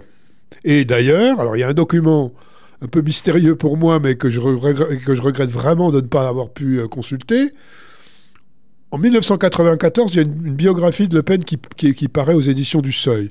Et quelques temps après, les éditions du Seuil reçoivent une lettre de quelqu'un qui dit Moi, j'étais infirmier ambulancier à Alger en mars 57 et j'ai conduit caché dans, mon ambulance Jean-Marie Le Pen à l'aéroport. Tu racontes ça, oui. Voilà. Et ça, j'aurais. Bon, parce que je sais pas ce qu'il peut. Et la lettre. Euh, la lettre, je, l'ai cherchée. Elle n'est ni aux archives des. Du sais, à l'IMEC, euh, où, il y a les archives des éditeurs, ni aux éditions du Seuil. Je n'ai pas pu mettre la main dessus. C'est bien dommage. Bon, en tout cas, il y a vraiment. Il est clair qu'il est parti avant terme et qu'il euh, n'explique pas pourquoi. Hein. Et peut-être donc planqué euh, dans, une, dans une ambulance qui est quand même pas non plus euh, fameux, fameux quoi. Alors, euh, il va, euh, Le Pen, dans les années 80, 90, on va arriver au monde 2002, mais d'abord, ce qu'il va dire, c'est que, oh, écoutez, c'est des témoignages tardifs, quand Libé, René Vautier, Le Canard font, font leur révélation au, milieu des années 80. Il dit, un, c'est des témoignages tardifs, deux, c'est tous des gars du FLN, donc tout ça n'est pas bien sérieux, tout ça est orienté. Et il dit même, c'est particulièrement pervers, il dit, en fait, c'est pour se faire. Euh, c'est des gens, des Algériens en mal de notoriété qui m'ont vu à la télé et donc euh, qui ont inventé euh, le fait qu'ils auraient été torturés par moi. En réalité, les Algériens en question, ils sont responsables, ils sont pas responsables du tout de ce calendrier. C'est c'est parce que des journalistes français sont allés les interroger qu'ils ils ont parlé. Jusque-là, personne n'était allé les interroger. Hein euh, voilà. Alors, euh, bien sûr que, sont, que ce sont des, Algériens sympathisants du FLN. C'est bien, bien eux que, que l'armée française a torturé. C'est pas, c'est pas les résidents japonais en, Algérie. Bon, euh, tout ça, ce sont des arguments qui tiennent pas la route. Hein alors ça, c'est un point euh, très important, je trouve, qui ressort dans ton livre, puisque donc en 2002, il va y avoir une enquête extraordinaire euh, du, Monde qui là euh, met tout le monde d'aplomb. Tu, vas, tu vas rentrer dans les détails, tu vas nous expliquer ce qui, est raconté, ce qui est expliqué. Mais alors, je n'attaque absolument pas les journalistes, Lionel Duroy de Libération, Florence Boger, c'est ça, du Monde. Euh, ils ont fait un travail absolument remarquable, mais est-ce qu'il n'y a pas dans la presse euh, cette idée que quand il y a un danger Le Pen, donc euh, les, élections de, 84, puis de 86, les élections de 2002. Euh, alors à ce moment-là, on sort l'artillerie et le reste du temps, l'artillerie, euh, voilà, on, bosse quoi. Et le reste du temps, bah, finalement, on accompagne. Je ne parle pas du tout des journalistes qui eux ont fait leur travail, mais je parle là, si tu veux, d'une tendance. Est-ce que, est-ce qu'on peut dire, est-ce qu'on peut dire ça ou est-ce que c'est Bien sûr, tu as raison. Non mais c'est c'est pour des préoccupations franco-françaises qu'on est allé remuer le passé de Le Pen c'est le sens de mon expression, c'est la rançon de sa gloire. Oui. Hein? et donc les Algériens, eux, n'ont joué aucun rôle particulier là-dedans. Sinon que quand on est allé les interroger, ils ont parlé, quoi. Mais effectivement, c'est pour freiner, en croyant pouvoir freiner euh, l'ascension de Le Pen qu'en 84 et en 2002, on a on est allé euh, chercher ces histoires. Cela dit, le travail qu'a fait Le Monde en 2002, à partir, enfin à partir de 2000, de 2000 à, ah à 2004 ou 5, c'est un travail de fond. Hein, ce qu'a fait Florence Beaugé, à l'époque où Edoui Plenel était euh, directeur de la rédaction du Monde, c'est un travail énorme qui a vraiment fait éclater une bombe en France. Il faut quand même savoir que grâce à elle, on a entendu les remords du général Massu, qui a dit peu de temps euh, avant de mourir, ben, on aurait dû faire autrement. C'est elle qui a fait parler Paulo Sarès. C'est elle qui a révélé toutes sortes euh, d'histoires, pas seulement sur Le Pen, également sur Maurice Schmitt, euh, qui lui-même a torturé dans une école à, la Casbah d'Alger et qui est devenu euh, le chef d'état-major du président François Mitterrand, qui lui aussi accuse, en, attaque en diffamation ceux qui rappellent ce passé. À propos de Mitterrand, j'avais complètement oublié. Bon, faut dire que j'étais, j'étais minot, 82, j'avais quoi, 14 ans. Euh, il, a, gracié euh, les gens de l'OAS. Oui. C'est la dernière loi d'amnistie, donc euh, il y en a eu. Alors c'était celle où il y avait aussi action directe et tout ça, c'est ça, c'est le même paquet. écoute, ça je ne crois pas. Hein, alors je sais pas. Il a. Écoute, franchement, je me rappelle plus de ce détail-là, mais il a, bon, il a dû faire un paquet pour cacher un peu le, le truc, probablement. mais effectivement, et donc les derniers. Alors là, on parle de criminels majeurs, hein, de gens qui sont responsables de centaines de morts. Euh, qui ont tenté de tuer De Gaulle, etc., etc., qui sont gracié pour des raisons électoralistes hein, par, euh. Euh, Mitterrand.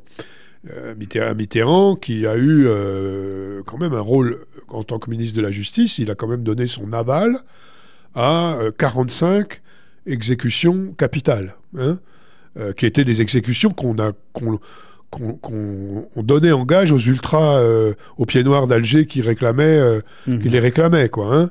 Hein. par exemple, celle de Fernand Yveton, qui n'a jamais tué personne et qui a été euh, condamné à mort et exécuté avec l'aval de Mitterrand. Alors quand je dis avec l'aval, faut que je sois précis, en tant que, garde des Sceaux, sa voix était prépondérante dans le comité qui euh, se prononçait euh, sur la demande de grâce, qui donnait un avis favorable ou non à une demande de grâce remise au président de la République. Et Mitterrand, je ne sais plus le nombre de fois où il l'a fait exactement, ça m'échappe, mais a très souvent refuser, la, enfin donner un avis défavorable à la grâce. Voilà. Euh, on dit, dit d'ailleurs que c'est c'est une des raisons qu'il aurait euh, les remords qu'il aurait taraudé, qu'il aurait poussé à abolir la peine de mort en, en 80. Ça, je je sais pas. Euh, sur ce, pour, ceux que ça, pour ceux et celles que ça intéresse, Fernand Yveton, il y a un livre magnifique de Joseph Andras qui, qui, raconte très bien. Je crois qu'il y a eu un, je, me demande s'il n'y a pas eu un, film qui a été adapté d'ailleurs du, Si, alors, mais il faut dire aussi qu'il n'y a qu'un seul livre d'histoire sur l'affaire Fernand Yveton, c'est le livre qu'a écrit Jean-Luc Enaudi en 86, dont s'est beaucoup inspiré Joseph Andras dans son très beau bouquin de nos frères blessés, et dans un très bon film également qui s'est inspiré, lui qui a adapté le le roman de, Joseph Andras. Voilà, c'est ça. Alors, 2002, euh, euh, il y a euh, ces révélations absolument fracassantes de, de, la France en, Algérie par le monde. là aussi, Le Pen tente à nouveau d'attaquer et il y a un, coup de théâtre, un coup d'audience extraordinaire que tu racontes dans, dans ton livre qui, qui met un peu tout le monde par terre. Oui, c'est l'histoire du poignard. C'est ça. Alors effectivement, euh, le, faut, faut que tu approches un petit peu le micro là. Le, coup le, procès euh, avec, au, Monde, c'est le coup de grâce. Hein. Bon, le Pen avait déjà perdu contre Michel Rocard et contre Vidal Naquet euh, deux ou trois ans auparavant. Il y a eu un changement de, je dis un changement de paradigme dans la justice parce qu'il y a un changement dans la société française. C'est ça. Hein? Bon, mais là, euh, le procès du Monde, euh, quand on lit les attendus du jugement qui déboute Le Pen de son euh, de son, son, attaque en diffamation, il n'y a plus photo, quoi. Hein, bon. Euh, alors effectivement, il y a un épisode extraordinaire dans ce procès, c'est qu'à la fin des débats, le, le, poignard, donc oublié par Le Pen dans la maison de la Casbah de, des Moulets, est évoqué, et la présidente dit, alors il est où ce fameux poignard? Et là, maître Baudelot, qui vient de mourir d'ailleurs, qui est l'avocat du Monde, dit, eh bien il est là. Et, et, il sort. Et il sort, et il, le, montre à la présidente et aux assesseurs qui se le passent complètement. Il y a un moment de sidération. Alors c'est quand même une preuve matérielle, hein, si, on si on le considère comme authentique, ce qui est le cas, une preuve matérielle de la présence de Le Pen dans cette maison. Alors Florence Beaugé... il n'avait rien à faire. Euh, C'est-à-dire que s'il est là, c'est pour des raisons... Ah ben, clairement, oui. Voilà. Et, euh, et, Florence Beaugé, dans son livre Algérie, une guerre sans gloire, raconte les, euh, comment euh, elle l'a fait venir de façon un peu rocambolesque. Hein. C'était pas facile de transporter un poignard en avion, oui. surtout celui-là. Et donc, elle a, j'ai un peu oublié les, les détails de l'histoire, mais ça, ça, lui a pris beaucoup de, ça lui a donné beaucoup de peine d'apporter ce poignard. Voilà. Et donc là, Le Pen, il est débouté. Donc c'est le, dernier procès qu'il aura, qu'il a, a, tenté. Euh, bon, euh, je ne pense pas, moi, que j'aurai droit au, même traitement. Je ne pense pas que le Rassemblement national soit, soit stupide au point de remettre ça. Mais bon, voilà, enfin, j'y suis prêt, moi. Hein. Mais alors, euh, euh, il est 22h18, nous sommes le 30 janvier, je crois, quelque chose comme ça, ou le 29 janvier 2024, à cette heure-ci. Est-ce qu'on peut dire Le Pen a torturé sans risquer euh, un procès en diffamation ou pas? Écoute, à mon avis, euh, étant donné la jurisprudence que je viens de rappeler, les trois derniers procès perdus, oui, puisque quand on le dit ça, on s'appuie sur des enquêtes extrêmement sérieuses. Hein, oui, bien sûr. dont le, dont le, les, les, les attendus du, du, du, du, dernier jugement disent qu'elles ont été euh, très sérieuses, qu'elles ont été... Euh, bon, par exemple, Florence Beaugé, elle est allée jusqu'à... Euh, dans la nuit du 2 au 3 février 1957, les témoins voient Le Pen, montrent Le Pen agir dans trois maisons différentes de la Casbah voilà. au cours de la nuit. Et là, chronomètre en main, vérifier elle-même que euh, que les euh, que c'était que c'était matériellement possible. Bon, donc euh, je vois pas, je vois voilà, sur le plan sur le plan légal, il n'y a plus de problème. De ma part, c'est ce qui est ici là, c'est ça? Sur la carte, non? Ouais. Voilà, c'est ce qui est ici sur. ah oui, alors attends, je vais, je vais changer de caméra pour, pour bien montrer. c'est ce moment-là, dans la Casbah, euh, où effectivement, bah, c'est la rue Sphinx, la rue euh, Aben Serraj et la rue Ben Ali, euh, qui sont très proches l'une de l'autre, et effectivement, dans la Non, même tu rue- as- Oui. Excuse-moi. Oui, je t'en prie, je t'en prie. Je t'ai coupé. Euh, Tu as un sentier battant qui est particulièrement bien informé, qui nous dit que François Mitterrand a refusé 32 demandes de grâce on a, et on a accepté. euh, on sait, 5 avis ne sont pas connus. Dans 80% des cas connus, il a refusé la grâce. Voilà. Et Oui. ces premiers, euh, euh, effectivement, condamnés à mort ne sont pas du tout des, des poseurs de bombes. Sentier battant, très Sentier- connu de nos, de nos services. C'est un, un fidèle et il connaît effectivement euh, tout ça très bien. Alors, il y a ces révélations du monde avec ce coup de, coup de poignard, coup de théâtre absolument incroyable d'aud- d'audience. Et puis, en fait, juste après, il y a deux, euh, deux journalistes d'investigation célèbres, euh, Pierre Péan et euh, Cohen. euh, Philippe, je crois, non, je ne sais plus, Cohen, oui. Philippe Cohen, qui sortent une biographie de Le Pen. Et là, euh, tu prends euh, plusieurs pages pour démonter euh, leur travail. Ah oui, parce qu'ils font la synthèse des, des- des mensonges de Le Pen dans leur livre. hein. Et comment tu expliques ça? Euh, je ne sais pas l'expliquer. Moi, je pense ce livre a été accusé euh, à l'époque, en 2012, quand il est sorti, d'être un, travail de dé- dé- dédiabolisation de, Le Pen. hein. Alors, ce chapitre sur la torture, dont moi je peux parler, c'est vraiment un monument du genre, parce qu'en gros, euh, on nous dit que les témoignages d'Algériens ne valent pas un pet de lapin, pour reprendre une expression qui avait été celle de Le Pen. Ouais. Ben, en revanche, on prend pour argent comptant tout ce que les, les amis de Le Pen, euh, dans les anciens, ses anciens confrères dans l'armée, etc., ces témoins de moralité euh, ont raconté. Hein. alors avec des gens comme celui qui était le tortionnaire en chef de la Villa Césigny, Roger Fauque, ou encore le capitaine Martin. qui a été expulsé de l'armée française et qui est devenu général dans l'armée d'Omar Bongo. voilà, c'est ça, et avec des arguments sur les pensionnés du FLN, sur le secteur dont Le Pen n'aurait pas pu sortir. Donc j'ai dû, effectivement, reprendre tout ça en détail, parce qu'il faut bien... Euh, faut bien réfuter euh, ces mensonges. Mais je dois dire que ce n'est pas un travail très sérieux qu'ils ont fait. Hein. Euh, quand un historien de, de la, guerre d'Algérie lit ce chapitre, il trouve déjà beaucoup d'erreurs factuelles et de contresens manifestes, mais aussi une volonté visiblement de, de dédouaner euh, Le Pen. Ils vont même jusqu'à dire que ben, les rapports de police donc, euh, euh, de l'époque, qui accusent Le Pen d'avoir torturé deux Algériens, pourraient avoir été en gros inventés parce que le commissaire qui, les a, qui a recueilli ces plaintes était contre la torture.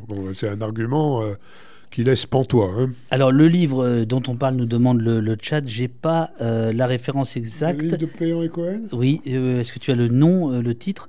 Non, c'est même. Jean-Marie Le Pen, une histoire française, je crois. Et c'est chez. zut. Oh, oh, Uriel va trouver. Est-ce que tu as fait des débats euh, Après, je vais prendre quelques questions du chat et puis je pense qu'on pourra arrêter là. Est-ce que tu as présenté le livre en librairie? Est-ce que tu as fait des débats? Et euh, si oui, est-ce qu'il y a des, questions qui t'ont dérouté ou des interrogations euh, de la part du public, plutôt jeune par exemple, des choses auxquelles tu n'aurais pas forcément pensé Écoute, pour le moment, non. Oui, j'ai fait quelques présentations en librairie. J'en ai d'autres qui viennent, notamment le 7 février au Mont en l'air, où je serai en compagnie de, de Florence Beaugé. Ah ouais Voilà. Euh, non, écoute, euh, non, je n'ai ni euh, le péniste en colère, ni. Alors, oui, ben écoute, on sent, on sent qu'il y a. c'est vraiment une question de génération. Hein. C'est-à-dire que chez les jeunes, il y a, il y a, des gens qui découvrent tout ça, beaucoup moins chez les gens de ma génération. Bien sûr. Je prends quelques questions euh, au débeauté du, chat. Monsieur ZD te demande euh, si vous connaissez euh, le documentaire L'ennemi intime, histoire de la guerre d'Algérie de Patrick Rothman, qu'en pensez-vous? Écoutez, je le connais, mais ça fait trop longtemps que je l'ai que je l'ai vu pour pour en parler. Je crois que c'est quand même quelque chose donc globalement assez d'assez bonne qualité. Mais franchement, je. D'accord. C'est trop vieux pour moi. il aurait fallu que je le revoie. Pour, Sans Seferina euh, nous dit On a pu croire que Macron avait moins d'inhibition pour parler de l'Algérie, colonisation, crime contre l'humanité, ouverture des archives. Je les avais mis au Panthéon. Mais il a reculé sur tout. Y a-t-il des lobbies puissants en France qui empêchent ces avancées? Alors là, je peux, je peux parler une heure et demie, hein, si tu veux. Oh, Vas-y, moi, je, moi, j'adore, j'adore les historiens. Alors effectivement, Beaucoup euh, ont cru naïvement que euh, le jeune Macron, qui était. Le sémillant aussi, on dit sémillant. Hein, le oui, sémillant si tu veux. Euh, allait être le premier président décolonial quasiment. Hein. bon, eh ben, ils en ont été pour leurs frais. Alors, il a commencé très fort pendant la campagne électorale en déclarant à Alger, hein, alors qu'il était en quête de soutien à Alger, comme candidat que la colonisation avait été un crime contre l'humanité, ce qui se rapprochait euh, de la vérité, même si c'est un peu sommaire. Et depuis, il a eu une audace, un truc de bonne qualité, c'est la reconnaissance de la responsabilité de la France, justement, pendant cette même bataille d'Alger, dans la, torture et l'assassinat de Maurice Audin. Oui, bien sûr. Et puis, ensuite, il a fait euh, de la guerre d'Algérie une boîte à communication ou euh, qui distribue des gestes symboliques aux différentes communautés qui sont censées exister, un, coup pour les pieds noirs, un coup pour les harkis, un coup pour les Algériens et leurs descendants ou, ou l'immigration d'origine algérienne. Euh, mais euh, effectivement, pour aller vite, je dirais que la question qui importe, c'est-à-dire de dire une fois pour toutes que la colonisation dans son ensemble, et pas seulement de l'Algérie, Hein, a été donc un système d'oppression, euh, d'exploitation euh, basé sur le racisme et qui a donné lieu à de nombreux crimes contre l'humanité, euh, doit être condamné au même titre que l'a été l'esclavage ou la responsabilité de la France de Vichy dans la, Shoah. Eh bien, cette question-là il l'évite soigneusement. Et pourquoi? Alors, plutôt que de parler de lobby, je dirais bah, que, écoutez, il n'y a qu'à regarder la situation politique. Hein. Dans ce domaine-là, dans le domaine mémoriel, comme dans les autres domaines, dans celui de l'immigration, par exemple, mhm. il a le, le, le, pistolet de, de l'extrême droite sur la tempe et, et, il utilise lui-même le pistolet, si j'ose dire. Hein. C'est-à-dire que c'est très frappant, quand même, les dernières déclarations qu'il a faites sur, euh, en direction des pieds noirs il occulte carrément le rôle criminel de l'OAS dans, dans, la tragédie qui a été celle des Pieds Noirs. Hein. En 62, si ça se passe tellement mal euh, à Alger ou à Oran, par exemple, c'est en grande partie à cause de la, de la terreur que sème l'OAS. Euh, bon, voilà, je ne vais pas développer là-dessus, mais Eh bien, ça s'est complètement occulté. Et donc, on est, à mon avis, toujours. Euh, on n'est on n'est pas sur le chemin. On a, je pense qu'on a régressé. Hein, moi, je disais que. Je rappelle souvent qu'en 2000, il y a eu un appel des 12 de personnalités hein, comme, comme Germaine Tillion que vous avez vu, Gisèle Halimi, euh, Vidal Naquet, Jean-Pierre Vernant, qui demandaient au pouvoir politique de, 2000 de condamner solennellement la torture, la torture prise comme symbole de toutes les exactions euh, coloniales.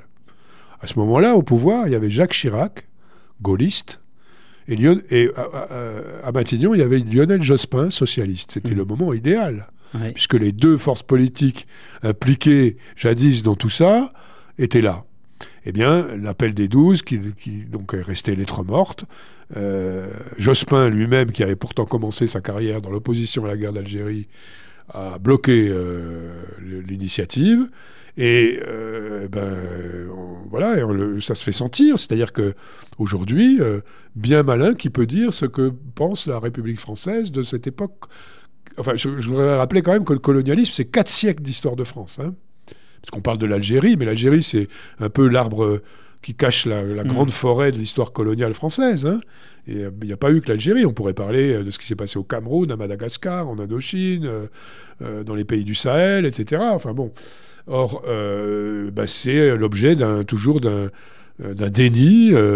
et donc, tout est possible. On peut en faire l'apologie, on peut faire applaudir à l'Assemblée nationale, comme ça a été le cas en 2021, en 2022, pardon, euh, la nostalgie de l'Algérie française, hein, par un député euh, Rassemblement national, José González, qui ensuite a dit non, non, il n'y a, pas de, mhm. a pas eu de crime de l'armée française, à moins qu'on ne révise d'histoire, a-t-il dit. bon, voilà, tout est possible.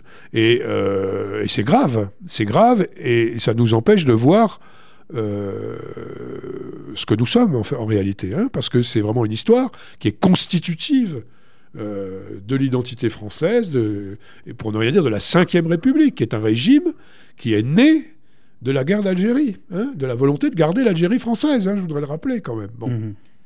Euh, Trognon te demande, enfin nous dit, je comprends pas s'ils étaient les militaires français en Algérie, s'ils étaient en roue libre ou si toute la hiérarchie était au courant. Alors, euh, toute la hiérarchie était au courant, bien sûr. Hein.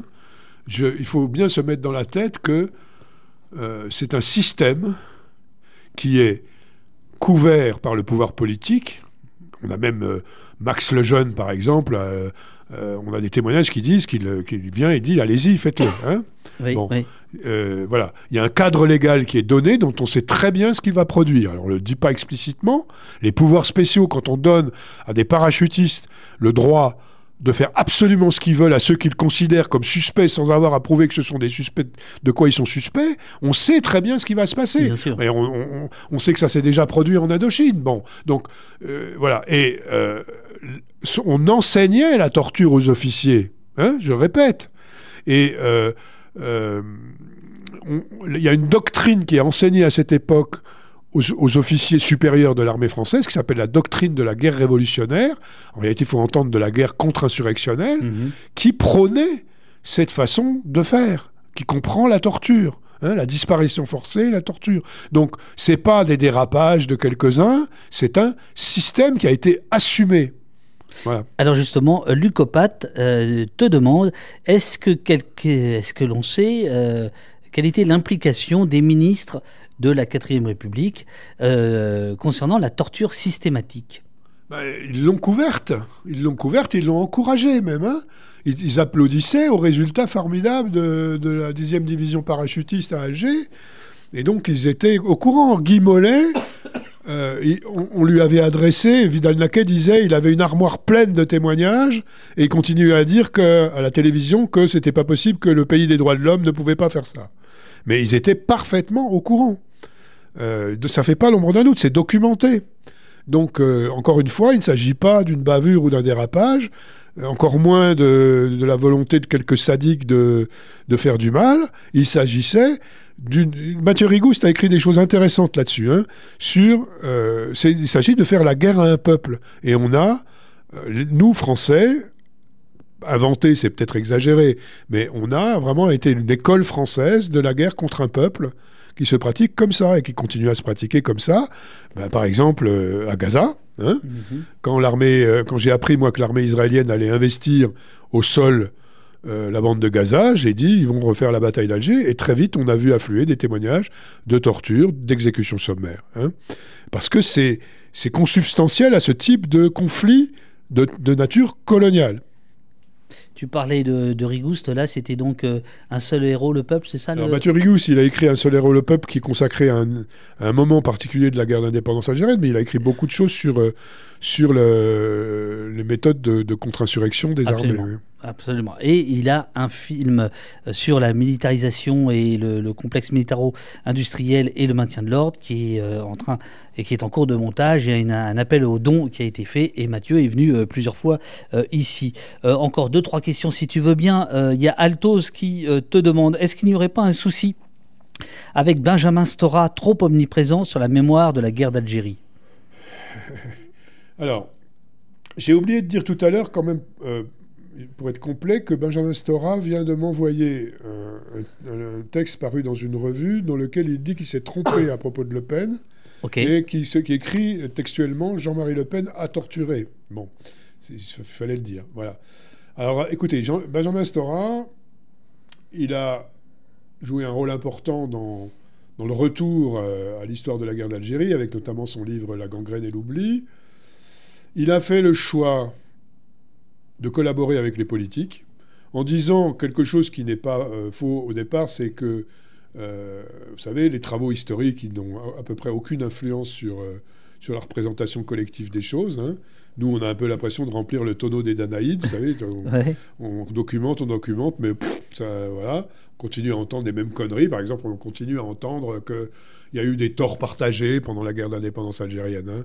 Alors d'accord, l'armée française a fait des, des choses pas bien, mais le FLN aussi. Ce qui est complètement euh, stupide et aberrant. hein. On, met, on, on- on- on met une symétrie, Une une, symétrie. mise en équivalence entre des choses qui n'ont rien à voir. On a d'un côté euh, une organisation qui, se bat pour la liberté d'un peuple, qui commet des violences effectivement, mais qui n'ont absolument aucune commune mesure. Euh, D'ailleurs, le simple nom des comptes des morts de la guerre d'indépendance algérienne suffit euh, à le prouver. hein. Aucune commune mesure avec les violences d'un État su- surpuissant. Euh, voilà, donc c'est voilà, le genre de truc qu'on ressort systématiquement parce que parce qu'encore une fois, il n'y a pas eu de pédagogie qui a été faite. Vous savez, euh, moi j'ai été prof longtemps dans le secondaire. J'ai vu comment la loi Taubira sur l'esclavage a permis d'enseigner. Hein, là, on parle des collégiens, des lycéens de ce pays, ce qu'a été l'esclavage, vraiment. Comment la déclaration de Chirac sur Vichy en 95 Mhm. a permis un développement de, de l'enseignement également Mais ça- ça, de cette exemple, histoire. Sur la colonisation, oui, on est dans le potage complètement. Oui, je, je- je- je te l'accorde, mais peut-être que parce que la colonisation, euh, elle est plus proche. euh, tu parlais du travail des historiens qui, qui servira à pas grand-chose. Euh, dans quelle mesure le travail extraordinaire qui a pu être fait par les historiens sur Vichy n'a pas incité finalement en 95, euh, donc 50 ans plus tard, Oui, Chirac. oui, oui, si tu veux. Tu vois? Alors, pour en revenir à Benjamin Stora, donc il a fait le choix de se J'aime bien quand tu vas jeter là. Non, non, non, ouais, si tu veux, pas du tout. Non, non, non, non, mais ça, on- on- Non, non, mais c'est intéressant, C'est le même sujet. Ouais, ouais, ouais, ouais. Benjamin Stora, il a fait le choix euh, ben, de collaborer avec l'Élysée, à mon avis, de se laisser instrumentaliser à outrance par l'Élysée, parce que euh, bon, et, et, bon, il a écrit un rapport qui est calibré pour plaire à l'Élysée, hein, évidemment. Quand on fait un rapport, euh, si on veut qu'il soit accepté, soit rendu public, euh, il faut qu'il soit, soit fait pour, pour plaire. Voilà. Bon, moi, je suis pas du tout sur ses, sur sa, sa position, il le, sait bien, hein, mais euh, bon, voilà. euh, Dernière question, enfin il en reste deux, mais dernière du chat, c'est Moumou qui te demande et la torture des femmes. Est-ce que Jean-Marie Le Pen a été mis en cause Je pense à Jamila Boupacha, mhm. notamment violée et torturée par l'armée française. Oui, alors pas par Le Pen parce qu'il n'était pas là à ce moment-là, mais alors il y, a une chose qui est un, grand non-dit pour toutes sortes de raisons, c'est le, le, le viol. Hein, le viol a été massif. Euh, il a été massif. Euh, Florence Beaugé insiste beaucoup là-dessus. Elle a raconté l'histoire terrible de Mohamed Garn, qui était celui qu'on disait qu'il était devenu français par le viol. Euh, bon, vous savez, dans les villages de Kabylie, quand les femmes voyaient arriver l'armée française, elles, allaient se rouler dans la merde c'est pas une, façon de parler, hein, pour être répugnante et pour échapper au viol. Alors, il n'a pas été systématique, mais il a été très répandu. Le viol des hommes aussi, à la bouteille, hein, c'était une méthode de torture très répandue. Oui, tu en parles d'ailleurs dans le... Euh, alors les femmes ont été torturées, tout à fait, mais les enfants aussi. Moi, j'ai dans le site Mille autres, là, on a des gosses de 14-15 ans hein, qui sont passés. Euh, il y a un témoignage extraordinaire dont je voudrais bien arriver à faire une édition critique digne de ce nom, qui a été écrit par Huguette Akash, mais qui a été publié sous un pseudonyme, Esmeralda, qui raconte euh, sa torture à elle et à plusieurs dizaines d'autres femmes dans la fameuse école Saroui, où officier notamment le général, celui qui est devenu le général Maurice Schmitt, chef d'état-major de Mitterrand. Euh, bien sûr, les femmes, on a arrêté moins de femmes que d'hommes parce qu'elles jouaient un rôle moins évident dans le, dans le, FLN, mais euh, on en a torturé beaucoup, beaucoup, oui. Ultime question, c'est la question rituelle d'Oposte. Qu'est-ce que nous avons fait pendant euh, une heure et demie? Ça, c'est une drôle de question. Qu'est-ce que nous avons fait? Nous avons lutté contre l'oubli. C'est pas une réponse drôle, mais c'est une bonne réponse. merci, euh, merci beaucoup euh, Fabrice d'être venu euh, pour ce livre. Le Pen et la torture, Alger 1957, l'histoire contre l'oubli. Eh bien, tu viens de le dire, le passager clandestin. Et puis j'ai vu aussi Mediapart. Alors, Mediapart, ils font des petits trucs comme ça, Mediapart. Dis donc, qu'est-ce qui, Comment tu dis Qu'est-ce qui leur prend Mediapart de faire des petits bouquins comme ça? Bah écoute, j'avais commencé par faire une. Après l'histoire. Tu as vu que tu as cité deux fois Plenel, je soupçonne d'être proche. Oui, oui, non, mais je suis, j'y collabore à Mediapart. je sais bien. Et puis j'ai fait, j'avais fait cet été une série de trois papiers euh, avant de faire ce livre sur Le Pen et la torture. Merci beaucoup, c'était éprouvant mais utile, nous dit Trognon. Roland te dit, Roland qui évite le sud de la France, merci beaucoup monsieur. Euh, Pasto te dit merci. Euh, Bonnet te dit merci beaucoup pour ce partage. Hurlala Lune nous dit merci, enfin te dit merci monsieur, c'était dur de ouf, mais trop bien, nous dit Anis Graffiti. Bah là tu peux lire, voilà. Merci beaucoup, te dit Unexpected. Merci euh, Fabrice pour l'entretien et la signature de ma pétition. Euh, merci, c'était pas... Oui, c'est... Oui, la signature pour Kamel Daoudi, oui. C'est lui, battant, c'est lui. C'est Gamel Daoudi. Euh, la Gauchia, c'était 89. Euh, c'était passionnant. Merci beaucoup. Merci pour cette soirée de devoir de mémoire. Oui, excellent article, mais éprouvant aussi, nous dit Altos. Voilà, ça n'arrête pas. Euh, merci à vous tous. Alors, les amis, moi, je vais rester avec vous parce que je vais vous faire gagner quelques. Attends, il y a quelqu'un qui m'attend aux États-Unis, là. Invitez-moi, je viens tout de suite.